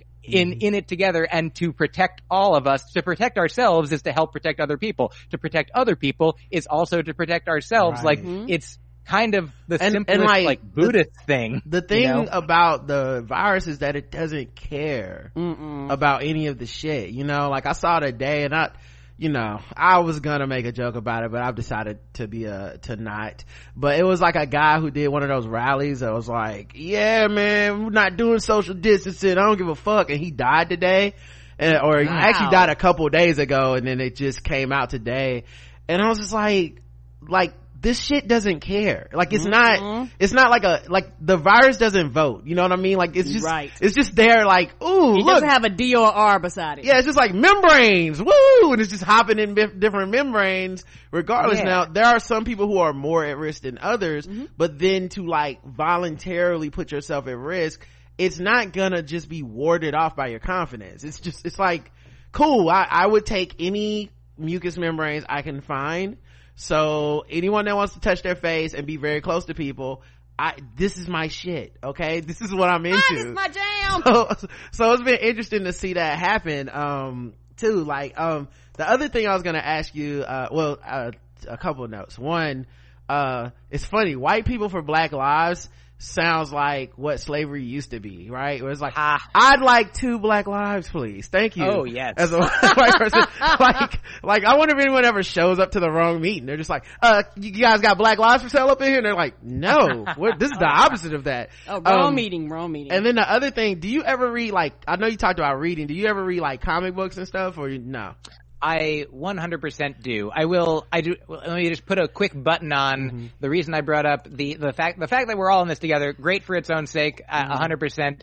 And it is also what allows me. Like I now I I understand how much I have, like how how much I've always had. Like you know, my parents were teachers. I was raised in a home like that. I had a home. I had food. I had I was cared for. I was loved and uh and I still am in a home with a person who loves me. Like I have so much and you know I have a savings account like so many people don't. So many people have credit card debt and mm. college debt and all these things. Um and like I have a house, I could, based on your most recent question, I could turn this camera, if it wasn't my laptop, sideways and you'd see like a shelves full of graphic novels. I've got mm. so much in my life, uh, that I'm grateful for and it seems important. I've, I've learned, like, I mean, I learned in one way growing up, like my mother, you know, I talked to recently, she's like, we always, you know, emphasized kindness, being kind to others, treating people the way they want to be treated. And then at, it's only in like recent years that I've gotten like more specific examples of how to do that, of, mm. of, you know, and who who can we help and why and how and how we can because I mean society, religion, uh, human nature is something that maybe divides people into like it's a like black and white and you know into right and wrong, into right. criminals and you know people who aren't you know right. Oh, Myq froze for a little bit. Hold on, I don't know if we uh lost him there. Let me pause. to me, okay. one of you All moving right. and one of you not. Okay, Myq. Uh, Myq is back oh wait hold on. Now i'm Myq you there? Sorry about that man. Oh you're all good. Uh, what was the last thing you heard? Um let's see. Uh, you were talking about being kind and um, oh so yeah. yeah. So i i grew up and i feel like that was emphasized in my home but the specifics are what i feel like in recent years i mean not that I, my mom was just like, be kind and figure it out, but that, you know, there's all kinds of different ways. Like, you know, when I was a kid, I didn't go to like political protests. Uh, but now I will go to political protests because now I'm like, oh, that's a thing that people I respect and care about, uh, and who are active in circles that I'm like, oh, I, I can do that. Like, and not, you know, marches aren't the only thing that are important, but they're, they're something. And then these, you know, different organizations. I'm like, it's now more more worth my time like i you know time is a luxury that i i have because mm-hmm. of the good fortune that i've had in my in my life from the beginning and in my career more recently and so it seems valuable to like it used to be like you know well what's you know it, it seems like there's when you're doing something you're not doing something else right and so that's where sometimes fomo comes from but if you're doing something that you think is important or valuable either for yourself or someone else because like I don't have kids and I don't specifically plan to have kids. Mm-hmm. And so it's like at the end of this body and this life's incarnation, like that, you know, d- there's nothing, no, no physical things coming with me. Mm-hmm. So it's, it's all about the experiences that I'm having. And my friend who I mentioned before, Ramin Nazer, had this, uh, he has a, a Patreon, with extra art and one of them recently was about how every everything that you're doing like you might be during these times being like ooh i'm going to be very creatively active mm-hmm. or if you're not you might be like oh i'm going to spend time with my family or i'm going to be working or i'm going to be you know just trying to deal with it just mm-hmm. whatever you're doing he says is like that's a good a branch of who you are that's a right. a, a, creative manifestation of your desires of your mm. you know of what you of who you are and what you can do so if i'm if i see a friend who's like i've been work i've been working on my my comedy for like writing, writing seven hours a day. I've been working on my novel seven hours a day. Like that's great. And even if I'm not doing that, that's okay because I'm doing my quality and quantity of work. And, and also these people are doing their versions of spending time with their loved ones, uh, right. being engaged in activism. And so if, you know, several times a month, I have three hours that maybe I would have gone and seen a movie. Like I think, I think part of the answer is I just, I see fewer movies now, mm. which, uh, isn't, is also uh, mostly because of the coronavirus, because right. I was for a little while. Uh, I did that AMC movie, you know, you can see oh, yeah, yeah. for mm-hmm. a curtain. The movie I, But that was making me see movies that I didn't even want to see because I'm like, well, mm. I gotta get my money's worth. But True. So now I'm like, I'm going to pay to see a movie when I want to see a movie. And at a time when I would have gone to see a movie just for no reason, I will go, I'll be like, oh, if I can spend this three hours volunteering, it seems more valuable to do like one fewer movie a month or two fewer movies a right. month or just watch the movie later at night when I'm going to go to sleep. And, uh, uh, and you, I realize like I make lists of movies that I want to see and like years later, I'll be like, oh, these are movies I wanted to see in 2015. Do I still want to see them? If I do, I'll watch them now. Right. If I don't, great, great bonus. And so yeah, comic book, comic books are something that I've been reading my whole life, or at least since like I read Archie comics as a kid. I read like, you know, Teenage Mutant Ninja Turtles as a kid, yeah, like sort of too. like the sanitized, colorful ones. And then maybe I read, like around. Well, I read the, um, black and white Teenage Mutant Ninja Turtles. My mom um you would take us to barnes and noble and i always go to the graphic novel section and uh that was i did not know how hardcore they were uh the oh, original yeah. eastman and laird like they were like cutting people's heads off like cussing and like i fell in love with that version of teenage mutant ninja turtles and then like of course every other version of teenage mutant ninja turtles for kids right? So it's all like you oh, know yeah. uh you know michelangelo's a party dude and all this stuff. And i'm just like like i was the only kid that was like bitter and cynical already where i was just like ah, those aren't the real ninja turtles man. Okay let me tell you about the shit man. Um oh yeah. the it's re- like, like the bible you know? It's right like, yeah. uh, you learn it like i went to sunday school at my synagogue growing up and you learn and, and then later in life you're like oh everybody was like murdering each other. Yeah. so much sex involved right. or like Columbus coming to America, like Amer- history, like everything that's for kids is like later they're like, okay, that was just kidding. Yeah. Well, like but, when you're a kid, you're just like, yeah, and his wife turned to a pillar of salt and you're like, man, that's crazy. Salt. And then when you get older, you're like, wait, Sodom? Is that where sodomy oh, yeah. comes from? You know, like that type of shit. But, um, what I was gonna say is there's this book I started reading, uh, it's a graphic novel I started reading, not even graphic novel, it's a comic book, but I started reading it a while ago, uh, maybe like this week, and it's called Animosity. And oh, it's I, have seen I've seen that in the stores. I haven't read it yet. It, you like it? Oh my god, it's so so. Um, you know, I do eat animals um occasionally, um, and uh, animosity is like, what if all the animals became sentient? And mm. and and it kind of did fuck me up a little bit because i was like damn we treat animals like shit. But it was only like because animals aren't quote unquote as smart as us. But like once the animals became able to relay more complex feelings about things that we do to them already because the animals could remember everything that was done. So it wasn't like the animals became sentient and it, from that moment on they were like wait a minute. They became sentient and they were like you fucking sold my cubs I like what was that? You know what I mean? And so uh, it made me think about uh, think about you when I read it. I was like, oh man, Myq might want to check it out. I don't, you know, I oh, kind of yeah. had written it off as like something silly because I did, it, it just seemed kind of like the covers and stuff all seemed silly. But now that I have infinite time, um, I, I was like, I guess I'll read it.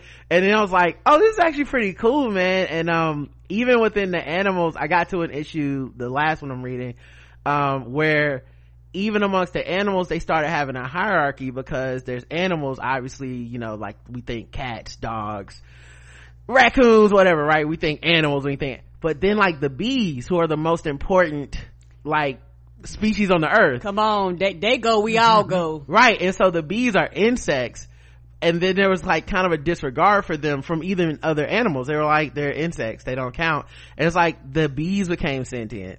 So it's like, like it, so now it's like, uh, we're enslaving bees if we like take the queen and make our own hive and mm. all of this stuff. So like, it was just like a super deep way to think of, um, the way that we kind of exist in this ecosystem. Now, I don't know what they're going to do if the plants become sentient because that's probably to really fuck everything up because it's like dude what are we to eat like what is how's everyone to live now uh, yeah i mean uh, i i hear you and i think that this kind of like you know spectrum of of sentient conscious of, of consciousness experience like is i mean it's real like you know animals are sentient like they right. they have emotions they have thoughts they they move through the world you know the same like we are animals mm. and uh so there's I, I think that the answer to the question, sort of like with mass incarceration, you know, if you're like, let them all out, like, like right. the, it, at the extremes, it doesn't.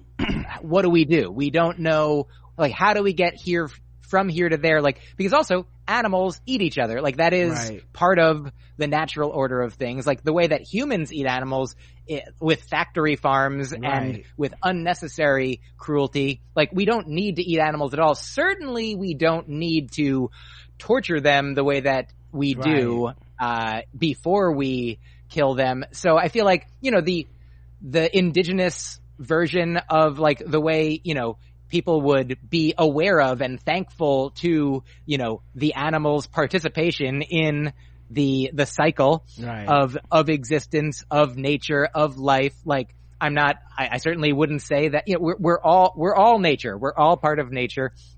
And it's not like, it's like, how are you doing? What are you doing? What are you going to do? And I mean, also right now, like I'm a, you know, I'm a person who has ingested, uh, plants for psychedelic uh, purposes mm-hmm. and uh, the understanding like some of it is like plants have information or wisdom or knowledge or something because like you're you're doing this you're engaging with this plant liquid food drink thing this plant consciousness is you know becoming like you are is it is it all you? Is it you? It's certainly you and the plant like the right. plant is helping you there's uh, definitely a chemical reaction Action. that's happening because of the plant, like you ingesting the plant. So it's not just all you, right? It's not like if you sat down by yourself, sans plant, you would have the same experience, right? Like, I know you, I've heard you talk about like ayahuasca, um, yeah. before. So like, it's definitely, you know, in, due to, it's due to the chemical reaction that comes from doing the thing, right?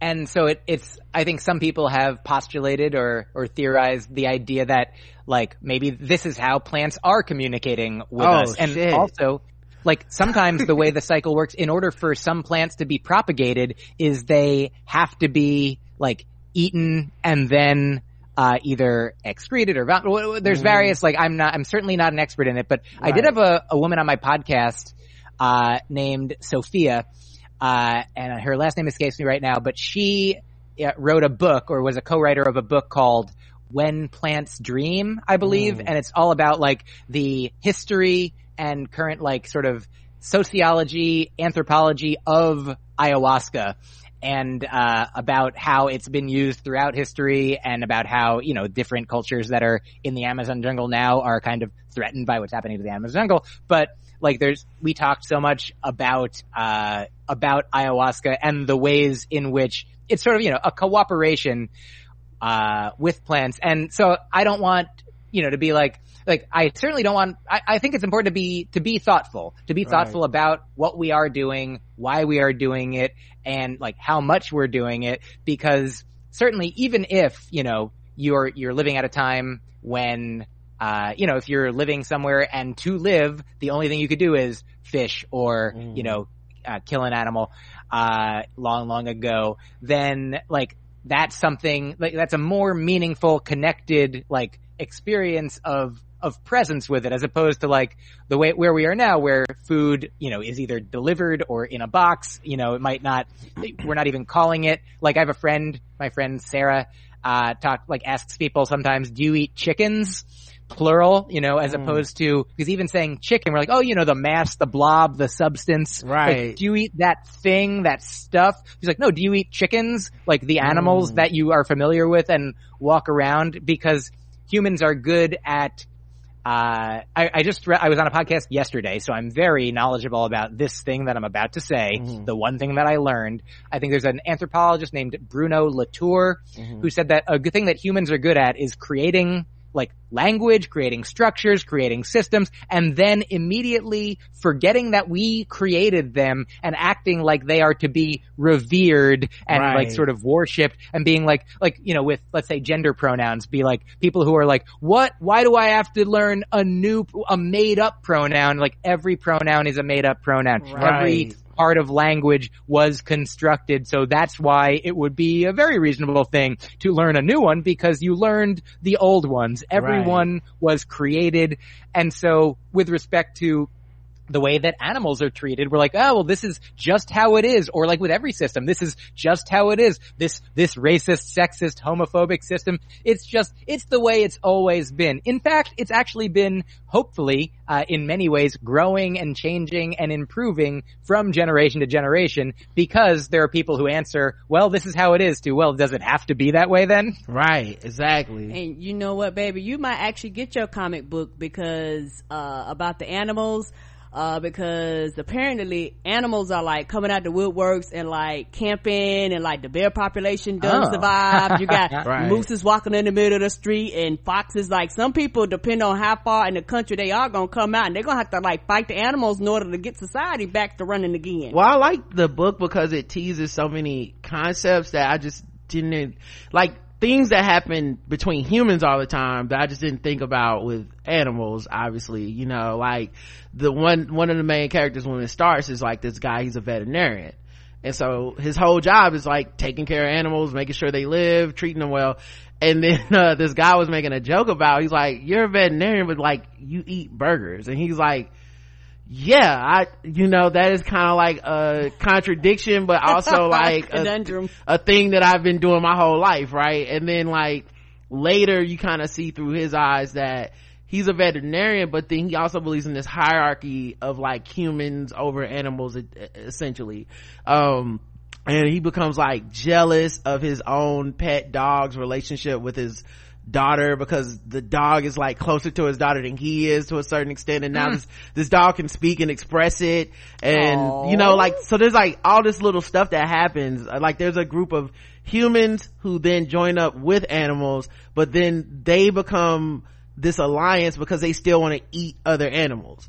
You know so there's not like a gen like it's like they're together but they're fucked up. You know what i mean? Like so i don't know. It's just it was it's like an interesting book to make you just think about certain shit. Oh yeah, it it, reminds me of uh probably like this isn't covered as much. Like uh, the, uh, it seems like the point of that is that book is that those philosophical ideas. Like BoJack Horseman is like another yes. show where there's like humans and animal type humans like all interacting and every once in a while like they will like have a character maybe like eat or bite or like something like they'll they'll reference that these are animals who would be if they were simply animals you know not necessarily all getting along and i'm right. always like i wonder what they're eating for lunch in this world yeah, yeah. because ah it's like bojack had a salad i understand but why is uh, that tiger having a salad i don't know and, and speaking of tigers uh, I also, uh, was just gonna say, a tiger in New York, I think we're in a zoo somewhere, just got the coronavirus. So it's yeah. like we're we're in it together. It's not even just humans. Like yeah. this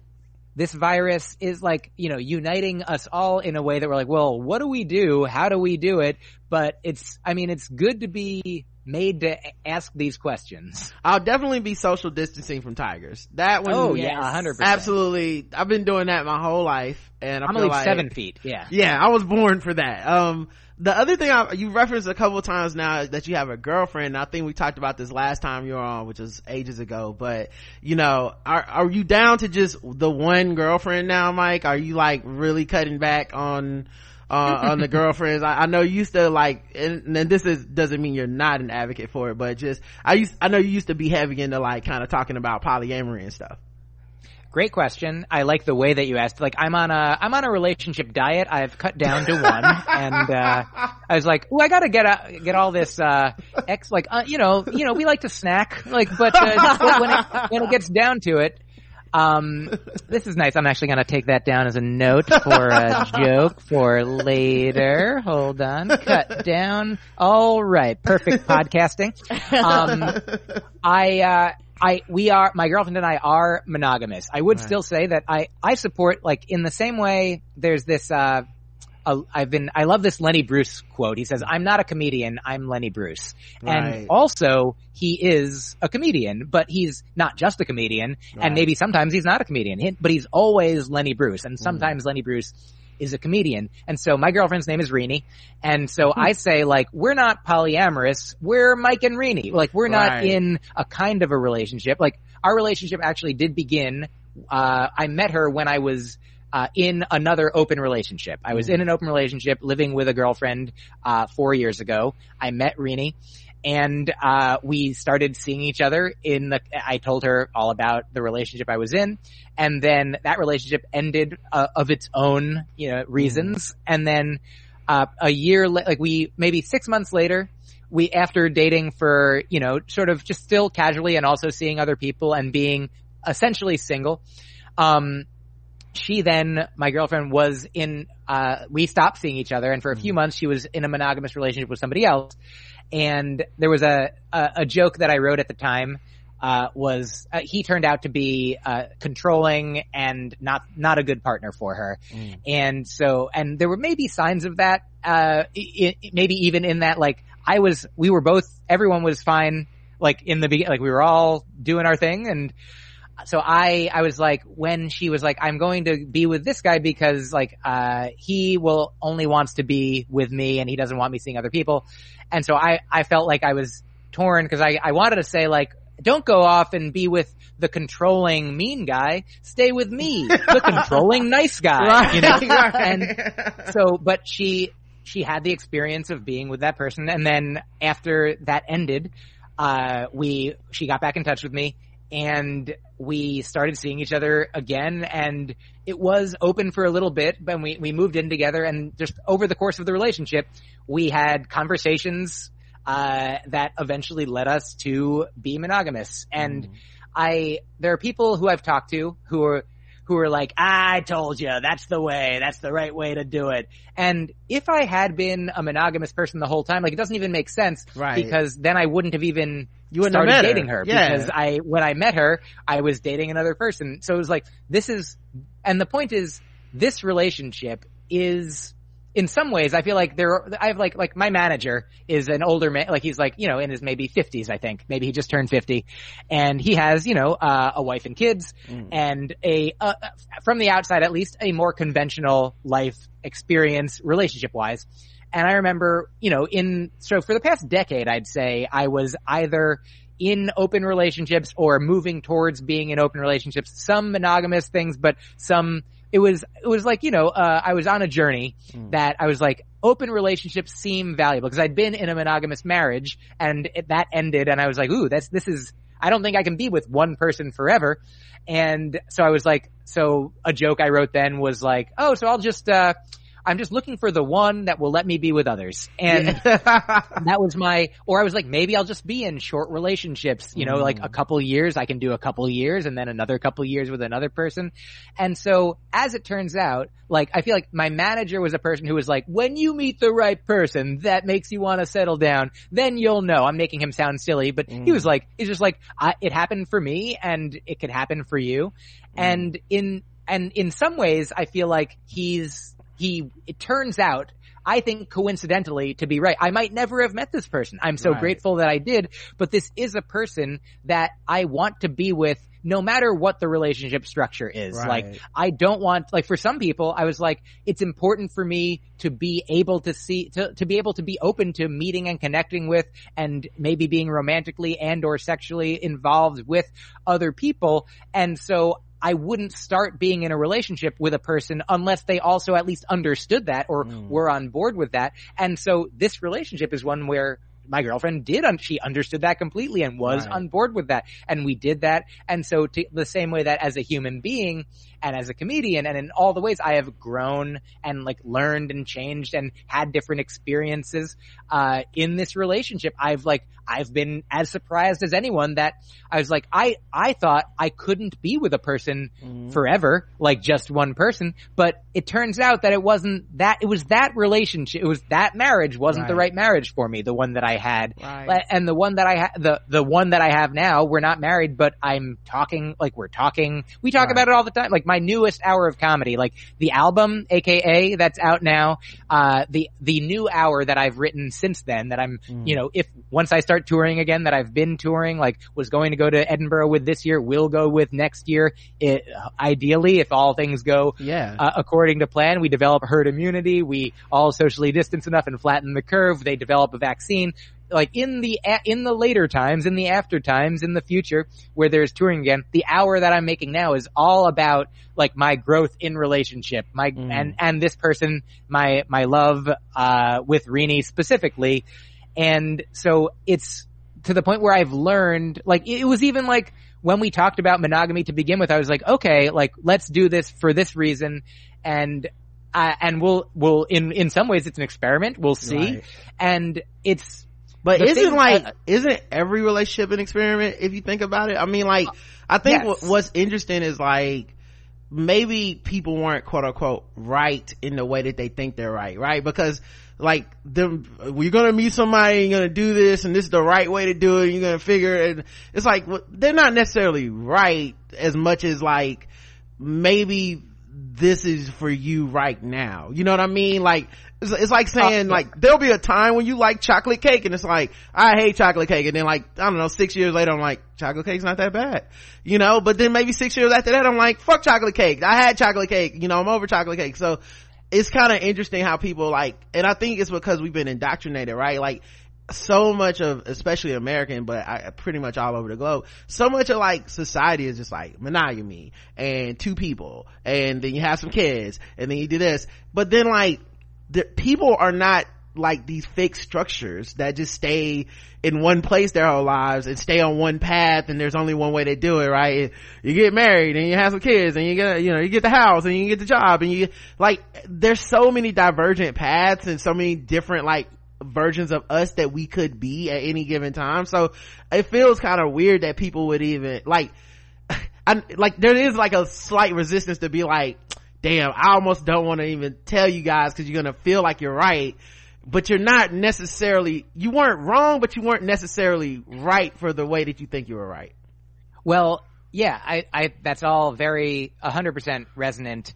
And because it's not one thing it is nuanced. It is like like it's there is no one answer. There is no one destination. Like i mean i know it sounds corny to say like that it's a journey but the fact is that like I, I mean, and f- there are people for whom like polyamory is like for me, I, it was the right thing for me for a time, or right. that was my desire, that was my goal, that was, and you know, I did it the best that I could, and sometimes not the best, and right. uh, and now I'm, you know, with th- with my girlfriend in this relationship, and this relationship is the relationship. It is right. like the one, and also like the good news is I realized uh, that you know you're like oh chocolate cake every day, but the the cake changes as well. Like you change, yes, your taste exactly. change, and also the cake change. Like maybe it'll be a carrot cake in six years. It'll look different and sound different, and like that's the wonderful thing is the two flip sides of like, oh, only with one person. Well, it's a growing, changing person. You're, you're never reading things and having experiences. Sorry, you're never actually loving the same person. Like I, Mm-mm. you know, I, like me and Karen, we've been together since we were 16, and then people always go like, like how the fuck you do that? You know, whatever. But I'm like, but it's Karen at 16 is not Karen at 40. Oh no, you know what I mean? I'm a and, completely different person. And neither am I, you know, so like you kind of grow together or you know sometimes people grow apart and all that stuff. And i think um one of the things that is kind of messed up is that we teach kids and we teach each other through whether it's religion or just the way we kind of like socialize or even the government to a certain extent. We teach people like you're supposed to be this way all the time forever at this moment. So like the moment you say I do from that point on, you are that person only forever. I, you know, you see people say like really, normally it's misogynistic shit like, you know, if oh, yeah. I marry my wife at 98 pounds, she gonna be 98 pounds forever. You know, something, something as silly as that, you know, is like kind of, but it points out the fallacy of how we think about life and love. Right. Um, my friend Rashida, when we were in high school, um, she said something and I, I mocked her for it at the time and I, I, I go back to this all the time and was like, I was wrong. You know, I told her, I even told her, you know, later in life, like, I was so wrong about this shit. I didn't know what I was thinking. But she told me, uh, she was dating this guy and I said, uh, and I, I just didn't, I didn't like the dude. He was like super stupid and all this shit. I was like, I don't even like this dude. What are you seeing this dude? And she was like, you know, like, nah, he's good and he's this and he's that. And I was like, ah, no way. And, uh, uh, I was like, you, you don't love this guy. And she's like, I do love him. I was like, you love this guy? And she was like, yes. And I was like, what is, like, how could you say that? And she's like, I love him for what I know love to be right now. Right. And I, at the mm-hmm. time I went, that's the dumbest thing I've ever heard. Rashida, that is so stupid. How can you say that? That's what you say when you don't love someone. And now I go back, I was like, that's all everyone ever does. You mm-hmm. just, for how you define it at the moment is what the fuck you know. You and don't know grows. anything. You can't know what you're gonna know later. Right. You only know what you knew up to this point and how you live for now. So you kind of get fortunate and uh, if you continue, continue to live in that, uh, you know, if you continue to live in that like, that, that, that period of time, that little like, that circle of like what I know love to be and the relationship I'm in or not in, right? Um so yeah but uh it's interesting too because a lot of people that are monogamous meet people while they're monogamous that end up being the quote unquote one and they don't count that against monogamy. It's always like, mm-hmm. it's, it's like, it's like, it's, the, it's like, no, no, no, that's different because now I'm with this person. It's like, well, to me, I, I always felt like the thing you were really advocating for was really more about communication. You know, like, yes. like this, like striving to be like, this is how I feel at this moment. I'm not, maybe I'll feel differently. This is how I felt before. And then we, our, our, our promise to each other is to always communicate how we are currently feeling. What are we doing about other relationships, other people? And I think that thing is a one line that goes through every type of relationship that, um, especially romantically. Yeah, that's all beautiful and resonant and well put. And I have uh, here's a new phrase that uh, if it already exists, great. If not, uh, I'm I'm putting it I'm putting it out there. Informed monogamy is what mm. I'm into now. Like informed by having been non-monogamous. Mm. Like choosing monogamy after having the option and having lived in a non-monogamous way is more meaningful than just being gifted with it, being right. told that it is the way. It's nice to have, to have been told that and then to be like, I don't think that's right. And then later to be like, ah, now in this way, in this time, in this place with this person, it is right. right. This is right for me. The uh, other couple things I wanted to say mm-hmm. in response to what you said uh, there's to the person, to the guy who's like 98 pounds, that's what she's gonna stay at. uh, here, what I just stay with her, and even if she grows to larger than that, at some point, if you stick around long enough, like she'll event, it might be when she's decomposing, but she'll be back. Yeah, she'll be. Everyone goes back down. skeleton. Eventually, yeah. you know, if you stick around long enough, everyone makes it down to the 98 pounds mark. And yeah, I always thought that That's was a, so so ridiculous. I oh. like that was like the the that like when the guys say that they sound like the guy who like orders for their girlfriend at a restaurant you know Oh yeah, I'll be I'll be ordering. Yeah. Yes, I'll be ordering for the lady over here. Yeah, the little lady will have the salad, and I'll take twelve steaks. I'm like, dude, you come right out of a comic book. Stop hey man, you should read the comic book Animosity. Yeah. then you won't order the steaks and, and I'll have 12 salads. yeah. see, that's how we go. I'll be like, I want the steak and potato and Roger be like, I want the salad. My head is gonna explode if the fucking lettuce starts talking in like issue 25. I don't know what I'm gonna do. My brain, I'm gonna just be on the couch like, oh my god! Uh, but yeah. Um, but yeah, I it just all a dream. Yeah, I I wondered about that. Um, oh yeah. So uh, now hold on, I gotta pause real quick um because we're gonna get we're gonna get cut off. All right, we're back. Sorry, man. Go. I didn't want to have to cut you off in case uh, we would have got to that two hour mark. All good. Uh, so the other thing I was gonna say is when you were talking about, you know, the, the way that society and pop culture and fairy tales sometimes gift people, uh, with the idea that relationships have to only go in one one way, one direction. Sometimes that's called the like relationship escalator. You know, like you're mm. dating, you're steady, you're maybe living together, you're engaged, you're married, you have kids. You know, the the heteronormative, just like one one directional, just ramp to infinity or not infinity. Mm. And uh, now, but now, especially with the idea that there are different relationship structures, different, you know, types of non-monogamy, polyamory, different options. It's like there's so many different staircases. Uh, it's like an escalator that goes in all different directions, some mm. up, some down. It's like an MC Escher thing that I call the MC escalator. yeah, there's so many paths that your life can go on, man. I yes, think sir. also like if you're if you're learning constantly, then you're changing constantly. And I think because of how we view, I think it's also harmful because of how we learn about monogamy. We also learn to view relationships as successes or failures, you know? So it's not like a lesson learned or something that some experience that you would take to the next thing it's like no no no you failed at marriage you failed at this relationship you know like sometimes you'll see people talk about like their ex and it's kind of popular to be like yeah, I saw my ex and uh, they they were in Target and they were looking bad. Ha ha ha! I won. It's like, oh, yeah. you know, so it's like it turns us into these kind of like monsters almost. It's like well that was a person you liked at one point enough to be with them. Right. and now you you know like because you're not with them it, it seems like you, you, want them to fail or you want everything to, as if that somehow will mean you succeeded in their failure because you're not together and stuff. So i think it's kind of interesting the way we think about just relationships in general and um, the way that we define things. Um, but but and then also there's like the other part of it is that even with like a polyamorous lifestyle it's not necessarily a quote unquote solution to everything mm-hmm. there's there's rules within that there's right. constraints within that there's rules. there's freedom within that like it's still like it still changes for everybody but i think we've just been conditioned to see things one way um, and that's it and there's no other way yeah, I would say like I've always been like a pretty optimistic person. I mean, part of it was I think the way that I was raised was like, you know, safe and mm-hmm. sheltered mm. and, you know, in uh in a, a good environment to to have a child and so that gave me this confidence. I have this joke I'm working on now where I say I, I'm confident right up until somebody says, are you sure? And then I'm like, no.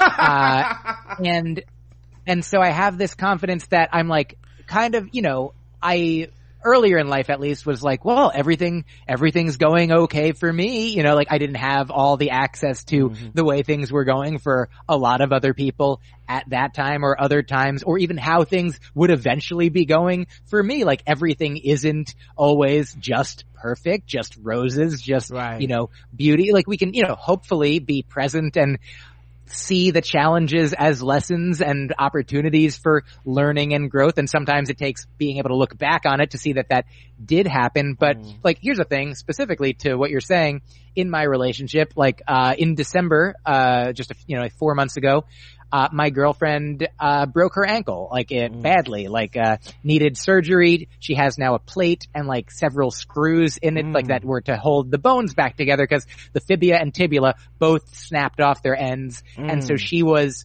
uh, home for like like she's you know we're all home now, but she was also basically home for several months, and right. I would you know be around mostly caring for. It was like our child. It was like, oh, a new baby that we have to care for. Right. Your ankle. Like, I'll go out and get your ankle food, and like, if we'll get a babysitter if you need, we'll have somebody just in case you need something from across the room real fast. And uh, the point is, like, I'm I'm grateful, like I love my girlfriend and I'm grateful to have been able to have the, you know, like the resources to help us, uh, right. continue to live when she couldn't go to work and stand and, right. uh, sell jewelry like was her job at the time. And, uh, and that I could, you know, my, I could only go out to shows when I needed to and be right. there during the day. And it made, I, I started thinking like, wow, I mean, I wonder if I was in a polyamorous relationship, if I had other partners, like imagine, mm. I mean, one good thing is like maybe there'd be more people around if you have like a triad to care, right. to care for the children, to care for the people. But what if two people, like right now, what if you're in a poly triad and like two people are sick, like, and you're right. one person caring for, and I'm not saying like, of course, we have our extended families, potentially right. your, your biological or your logical, your chosen family, and you have friends and people that you care for in different ways, but like we only have so much, it's not that we have so much love, but we have so much time and energy and resources and the capacity to care for someone. So I was particularly extra grateful for the monogamousness of my relationship right. at the time when I was like, it's important for me to be here with this person, caring for them in this way all of the time. Yeah, it's, it's interesting too because like, uh, one of the things they're saying about the social distancing and quarantine stuff is that a lot of people are going to come out of it and there's going to be a wave of like divorces and breakups and stuff because of you know it's such a shock to the system and a change uh, yeah. to what people are able to do daily you know? Hey normally you might leave the house for eight hours a day do a job and come back. And that's part of it too right? Like that's that for some people that's the thing that's helping is to be like i like 24 hours concentrated of you is not an, is too much you know, but, but like 16 hours, I can, you know, that's the perfect amount or whatever. Um, and I think, so the thing I think about all the time is like, we don't necessarily know, like we don't know anything. We think we know, like we're confident in our answers at the time, but all this shit could change. Like anything could change. You know, like a broken ankle for some people, it's, oh, well, I don't want to deal with this. And, you know, here's a crutch. And then he's like, leave the house. And then for some people, it's like, okay, this is where I learned to be a crutch. And this is where I'm thankful to be the crutch, right? For you. And so I think that that's one of the things that, um, kind of becomes evident when you get tested and whatever. Can I, uh, share this? Um, there's a thing I heard once about uh, distance in a in a relationship makes uh, is like the wind. Distance is like the wind in that it will extinguish a small flame, but it will fan a great fire. Mm. So, like you know, the way that a forest fire, the wind makes it expand. And mm. so if your love, if your connection is, you know, strong or whatever, you know, this is like a, a, caricature of an analogy, but you know, like people say long distance relationships never work. Some, some long distance relationships do work. Uh, I mean, part, usually, sometimes if it's exactly the way people want them to be, or if it's for only a limited time, or if they do what they want to and need to, to remain connected in those times. And, uh, and so I think that similarly, the proximity that we're, that a lot of us are experiencing right now is like has the same function. Like for us, we've, like I've talked about this with my girlfriend, like it's not that we don't have times when one of us, like there are times when we're in separate rooms. Right. Like I talk, like some like the other day my girlfriend had a headache and I did a show from the other room and even even like through a door and through like ear, uh, you know, headphones that cancel the noise. Mm. She was like, "You have a booming voice that's great for your job," yeah. you know, and and so I joke like I'm like, "Oh yeah," so it, like my and part of it, what brought us together is she liked my comedy and we right. met at a show and talked, and so she she was drawn to me because of my voice and now she is repelled from me as well. She's like towards and well, there's like must be a perfect distance. So the, like that night I had a, a, a, later show that I was like, I'm just gonna do this one from very close to the microphone because my girlfriend's in the other room. So it's like an ASMR comedy show. and, uh, and so, but, but for the most part, and we've, we, you know, we, we're we love each other. We're happy to be here, and we're eh, you know grateful that we're not in a studio apartment. We don't right. have like the biggest oh, house where any we have, we have a one bedroom where I am I'm in the living room now. She's in the bedroom, right. maybe with headphones and reading, so that she can have her experience when she needs because she needs often more time and space and quiet. But yeah. overall, uh, we you know we we're in communication if not constantly, like, you know, checking in to make sure that our needs are being addressed, right. if not met all of the time. If I'm like, I need to talk and she's like, I need to not talk, then we're like, okay, well that's good. We both know, we both understand and whoever's need is maybe stronger in the moment. Right. We always want to assume that we have the best intentions. We want each other both to have what each, uh, what I want her to have what she wants. She wants me to have what I want. We want to help provide that for each other. So for us, the proximity is enhancing the the flame of our relationship. Right. And you know, I don't know what happens tomorrow or in a month or in right. ten years or in a hundred years, but but, but like I'm nobody optimistic. knows. You know what I mean? Yeah, nobody knows. You know, that's the thing. Like, I think uh th- there's certain things that get reinforced and then it makes people feel like they know. But like, if they knew, then like motherfuckers would never break up. No, nobody knows. We're all just kind of hoping for the best if you're, you know, if you're in a hopeful place. Um, and, and yeah, we do the kind of similar thing. Like we both, uh, we have two bedrooms, but one is an office.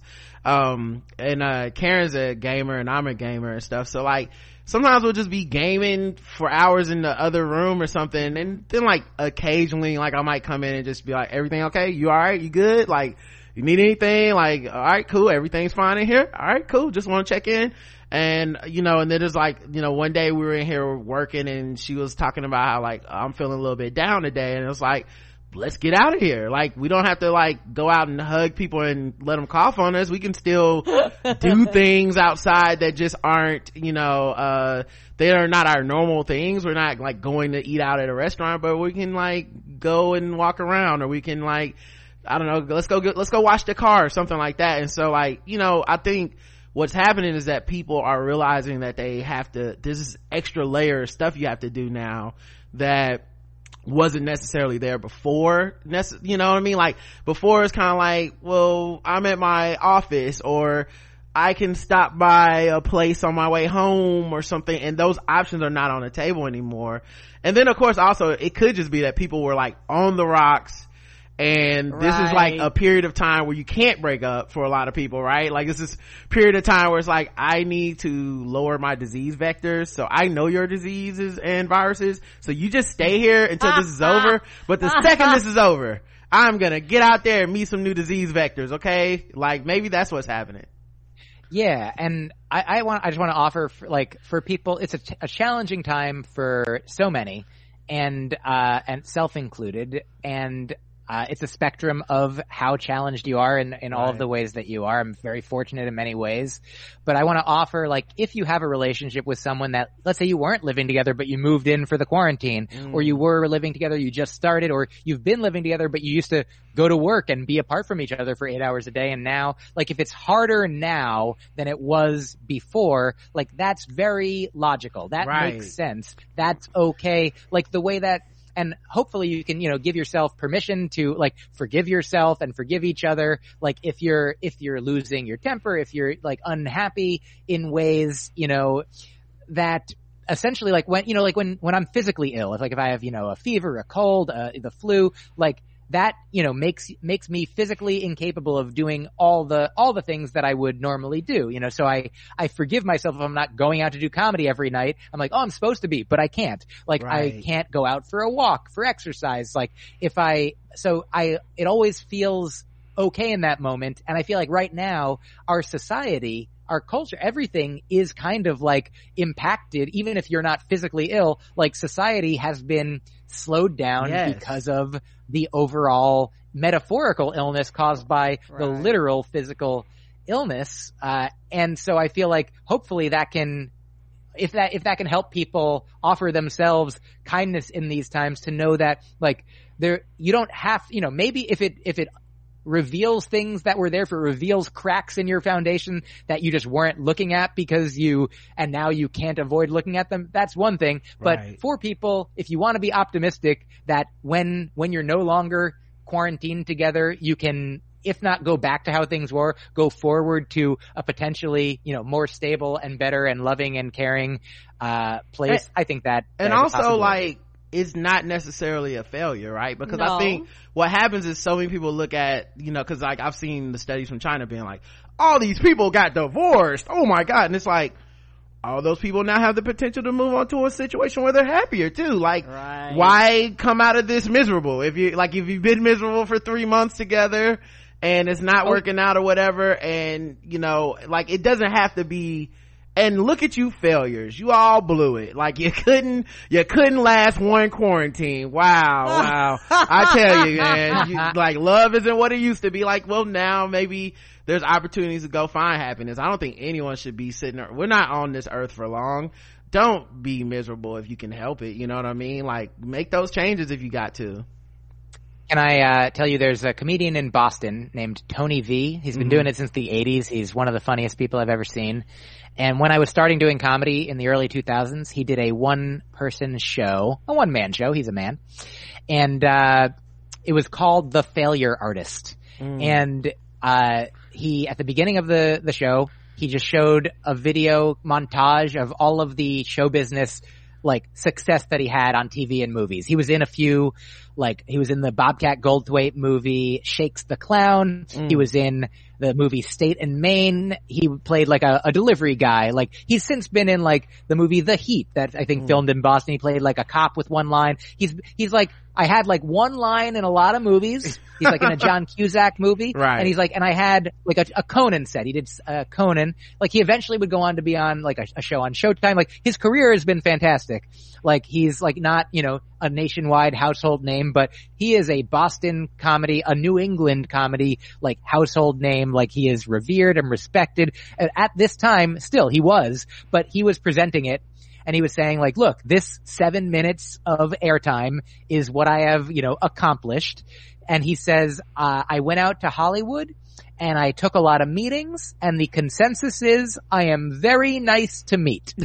and he's hilarious and he says like, so technically by this measure I am a quote unquote failure. But he's like, I'm glad to be a failure because being a failure means I tried and mm. being a loser, if I was like, if I was worried about quote unquote failing in the way that you're, it's like the same message with different language. Yeah. He's like, if I was worried about failing and if that worry made me not try and so I wouldn't have the failure under my belt. Look, no failures over here because I didn't even try anything. Like then not better. He's like, it's better to have tried and failed because I then like know where I succeeded. There's another comedian, Emily hmm. Winter, who last, either last year or the year before, I had her on my podcast and she talked about her project, the, the, a rejection project. She wanted to, she made a, a New Year's resolution in one of these years, uh, to one of the last two years to get a hundred rejections from anywhere, from stand-up bookers, from TV shows, from writing jobs, from the New Yorker, from the New York Times, from mm. everywhere possible as a comedian, as a writer, because she's like, I think I've heard that to get a hundred rejections, I'm gonna have to put myself out there at least a hundred times and some of them might come back positive. I right. forget what the end result numbers were, but she had like however many acceptances, like 40, mm. 50, 60, and a hundred something, like, so her rate, if it was like a batting average was like, oh, you, it was actually pretty good for a batting average. Right. Maybe it was like batting 333. Like, if you're, but if you look at, oh my god, that sheer number of quote unquote failures, but the failures don't add up is a thing I heard once a long time right. ago. Like when you give somebody your resume, you don't say, here's everything I've achieved and here's everything that I didn't. Mm-hmm. Everything that, and everything that you try adds to your successes. Yep. Even if it adds to your capacity to do things and to learn. Even Thomas Edison says like a thousand, ten thousand failures before the light bulb. No, he says that's 10,000 ways or a thousand ways that I, I discovered successfully not to do it. That yeah. led me to the one successful right. way that did do it. Yep. And Dan Savage talks about this all the time too with relationships that a relationship isn't a failure just because it ends. It maybe is exactly like a show isn't a failure if it ends after the number of seasons that it told its whole story. Right. Exact. That's, that's exactly how I look at it too. Is like, cause that was, that was one of the issues I was having was I wouldn't even attempt certain things cause I was like, if I'm gonna, I'm risking failing at the thing, so why even start? Let's just let me just stick to the things I know I'm good at, right? Yeah, um, yeah, that because that, that's part of your personality, and I right. can be like that sometimes, but to an extent, on a lot of things, I'm almost the opposite. I'm like, let's do it, yeah, and they be like, you might fail, I don't care, let's try. But it's something, but it's something. It took me, uh, you know, I was like in therapy and stuff, and that was one of the things I learned from it was like oh yeah i guess i because i would never look at myself as a perfectionist that's how she was she was like you have some perfectionist qualities and i'm like no not me like I don't like look at my closet. I don't care. But she's like right? she's like no, it's not in that. It's in different things, you know, to a certain extent. Even the thing where I felt like oh i messed up with Myq. I can't have him back on the show. I fucked up. This is over.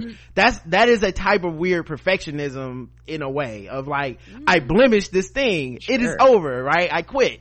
Um so so yeah it was i think perfect can sometimes be the enemy of good and the yes. enemy oh, so oh, yeah. I um and i think that's one of the things too with relationships. It's hard for people to to do because even the transition like quote unquote out of polyamory into monogamy is is is like like there's a way to view that as like i failed polyamory. Oh my god how am i going to go in front of all these people? And then there's like you know the health a healthier way in my opinion to look at it is be like no this is a this is just like transitioning in or anything else. Like this whatever relationship is like a, a snowflake is different. And so this mm-hmm. one's this this is what this one is you know? So i think that was cool. The last thing i was going to bring up too because um, we haven't been talking a while. I told you guys five questions, oh, yeah. two hours. Can um, I can I say one more thing? Yeah, about yeah, of course. Real quick. This yeah. one I think will be short. There's a a woman named Esther Perel who is a uh, a counselor of some kind, a psychologist or a psychiatrist, a therapist who does uh, specializes I think in couples counseling, mm. and uh, she also I, I think has a podcast where they do actual like couples counseling on the podcast. Wow! And I've heard her on Dan Savage's podcast a lot, and she's written a couple books called Mating in Captivity and State of Affairs.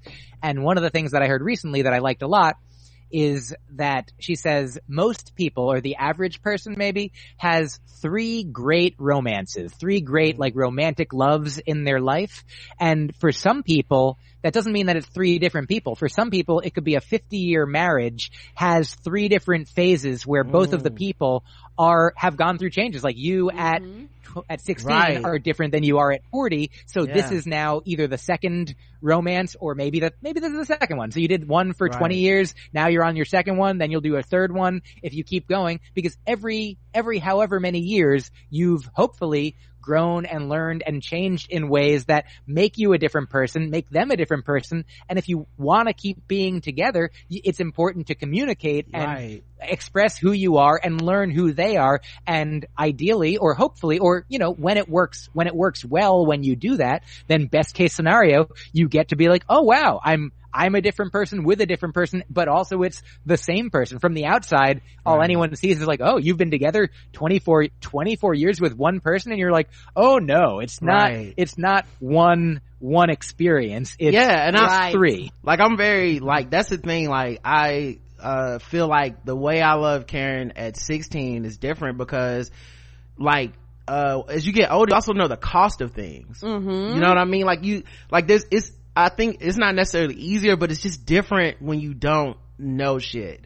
You know what I mean? Yes. Like there's a, like the, and most people I think feel like that's the, the, the highest version of love, right? It's just like the newlywed phase. We want to like constantly, consistently be in the like, everything about you is great because I don't know shit about you. Oh my God. You know, like, and, and, and there's a point too where like the knowledge of somebody is a different type of love mm-hmm. that is also good. Like, um, when you're like young, it's like, you know, kisses don't cost anything, right? They're abundant and they're always coming and there's always going to be more. But then you cross like a, a threshold in life where you're like, this kiss could be the last kiss. Like every, like every, like then, like you start thinking shit like that. Now, that was true when you were 16, by the way. But, right, but, you didn't think but now, like but now you, you know, like you're like, this shit is fleeting. Like anything can happen. Um, and vice versa. Like I think that's why sometimes people do get divorces. You know, like sometimes you read stuff where it's like, this 70 year old got divorced from this 75 year old. And people are always like, that's so ah, ah, sad. Ah, they were together forever. I was like, no, that motherfucker knows the last 15 years, I gotta, I gotta figure this out. Like, like, I, like this, this might be it right here, baby. I gotta, I gotta come up with something. Um, but yet the, the last thing I was gonna say was that the, um, uh, talking about this, the COVID-19, the coronavirus and stuff, uh, you, have you guys seen the people that are like doing the marches that are like, we, we don't want a social distance and, um, let's get our guns and go hang out I mean, I, I've seen it in the news. I'm glad to have not seen it close up. It seems like I want everyone to be healthy and fulfilled. And in, in these cases, I'm like where somebody's like, not us, you know, yeah. like, like the person you brought up like I when I reminded me earlier uh, mm. of a guy I think like a homophobic preacher was yeah. like the coronavirus is caused by people being gay and then he got the coronavirus. I'm like, I don't want anyone to get it. Right. But if someone has to get it, yeah. that's funny. Yeah. Um, and, I, I do want to say also yeah. to what you just said about like people wanting to stay in the like the newly like I was a person who wanted to who liked new relationship energy. Like it, mm-hmm. of course, it makes sense. It's it feels good, but I'm glad to now know the different ways that being in a long term relationship feels good in new ways. Yeah, I'm like like if I I'm like oh even if I like newness, I'm like this has newnesses in it, and it's sort of like like a baby's brain, you know, it could learn every, any language, every language, you know, mm-hmm. if, it, if it's spoken around it, the connections are almost like limitless compared to eventually you learn one language, you learn things and the neural pathways close off and you get the language that you know and, uh, and then it's harder to learn one later. And that's like, your relationship at the beginning, it seems like infinite possibilities. Like, it's so new. We don't know anything. We have so much to learn, so much to do, so much to grow, so right. much that, cause you're a baby. Your relationship is literally, mm, your relationship right. is figuratively a baby. It's a baby and it, it's great. Like babies are wonderful. They're for mm-hmm. the if, for the reasons that like the same way with love that your friend Rashida said. Like loving the way that you can love at a time, the way that you're capable of, the way that that love makes sense. Like a baby is great for all the things that a baby is, right. but a baby's not like a great partner to marriage. You want right. that baby to grow up first, right? Like the baby can't drive the car. the drive baby has to have a baby seat okay can't drive the car you know like and it's interesting too because like um i also think the quarantine for people that are like being alone right now uh are also getting to like love themselves or learn how to or see what they can like what mm-hmm. what's going on with them that maybe Ideally, yeah yeah maybe you haven't been able to check in with yourself because you have been leaving the house for 10 hours to do a job and coming back and commuting and doing like all this other stuff that kind of like keeps you from connecting with with with whatever you're into right? So like I, I would hope that i mean not you know i guess i'm just trying to look on the positive side of all this stuff is like i hope people are able to like kind of examine and find what does make them happy if, if, if you know if they are able to uh do that thing where they have their enough needs met to be able to think of that way to think that way. Because i don't know man. It's like if not we're just trapped in the house and it's all sad. So you know i hope i hope people are finding some some goodness in it. Because i, I do think that is uh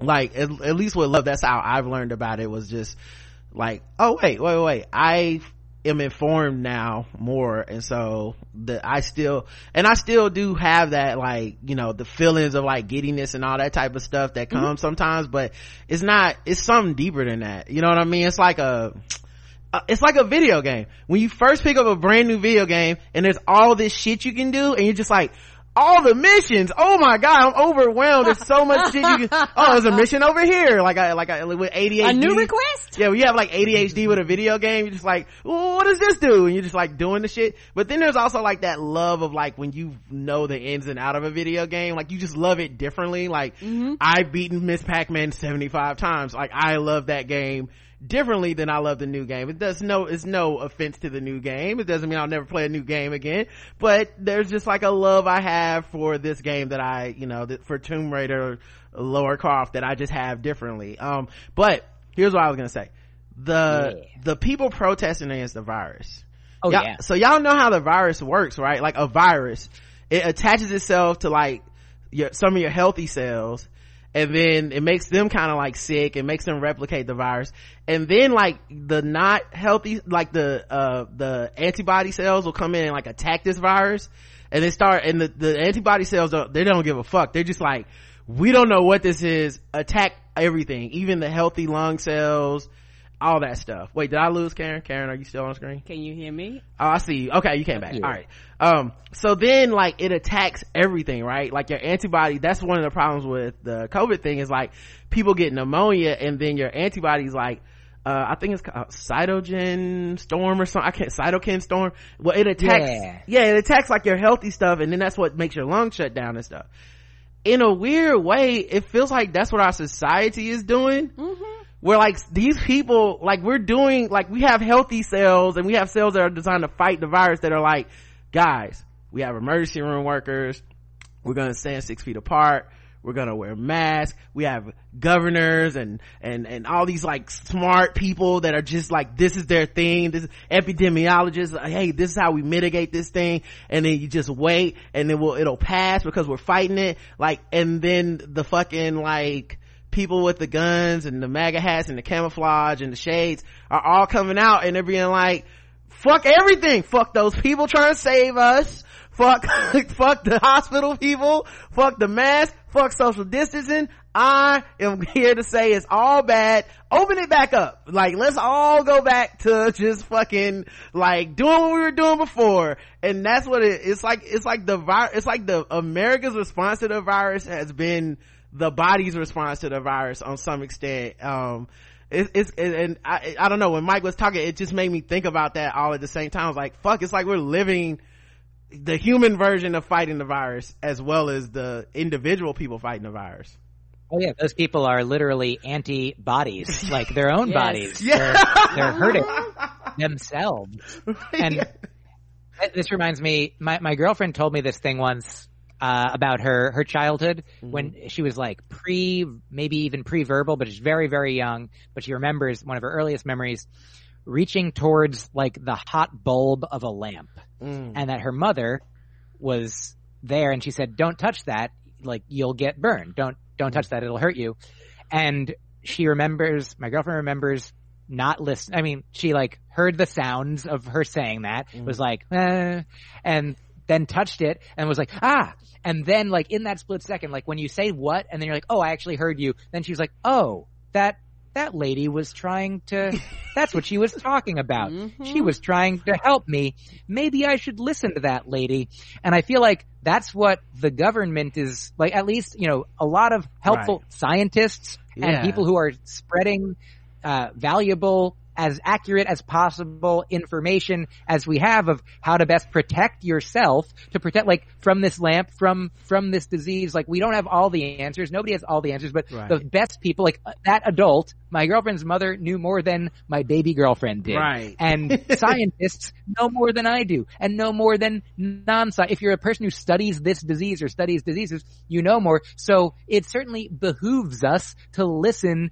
to the people who are sharing this information and doing what we can. And then even further than my girlfriend, it was like my girlfriend, I, I used to tell the story in a way that she was like, it's not actually that, but I was like, where she was like, re- rebelling, you know, where she mm. was mm-hmm. like, uh, like, you can't tell me what to do. I'm going to touch this if I want to. Ow. Oh, you were trying to help me. Yeah. But that's what it seems like some people are like, you can't tell me how to help myself. You can't tell me how right. to protect myself. Like, I, I hurt myself if I want to, in a way, and yeah. other people. And it, it's got it's so, kind of scary because like um like just kind of seeing the rise of like anti-science for like most of my life and how mm-hmm. strong and organized it's gotten to be like this is kind of where that comes into play right it's like this like this is the day of the science test and half of the people have not only just not been going to class, but they've been like, class is bad.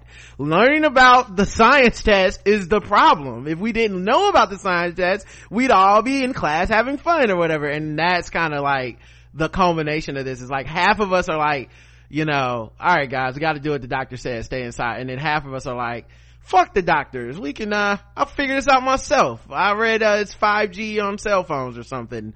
Um, listen guys check out Myq Kaplan um new album dropping may 8th aka yes. um all killing aside or also uh, all kidding aside or also known as um oh, yeah or you know alpha kappa alpha whatever the uh for the um for the sororities out there. But yeah make sure you guys check it out man. Myq you're always a pleasure to talk to man. I, I, appreciate you coming back on the show man. Same. It's such a such a delight. Thank you so much for having me. Thanks everyone for listening and ordering and or pre-ordering the album or living your life buying food whatever you need to use your money for. Thank you. Uh, it won't take as long for me to have you back on the show. I promise mm-hmm. you that much okay? Uh, i'm i I now will also make a more concerted effort. it's uh, we we will be friends who communicate even more than we ever did before. Another bonus to come out of these times. Shout out to coronavirus yes. bringing us all together. Um, even though we're six feet apart. All right, guys. uh, we'll talk to you guys tomorrow. Until then, I love you. I love you too. Mwah.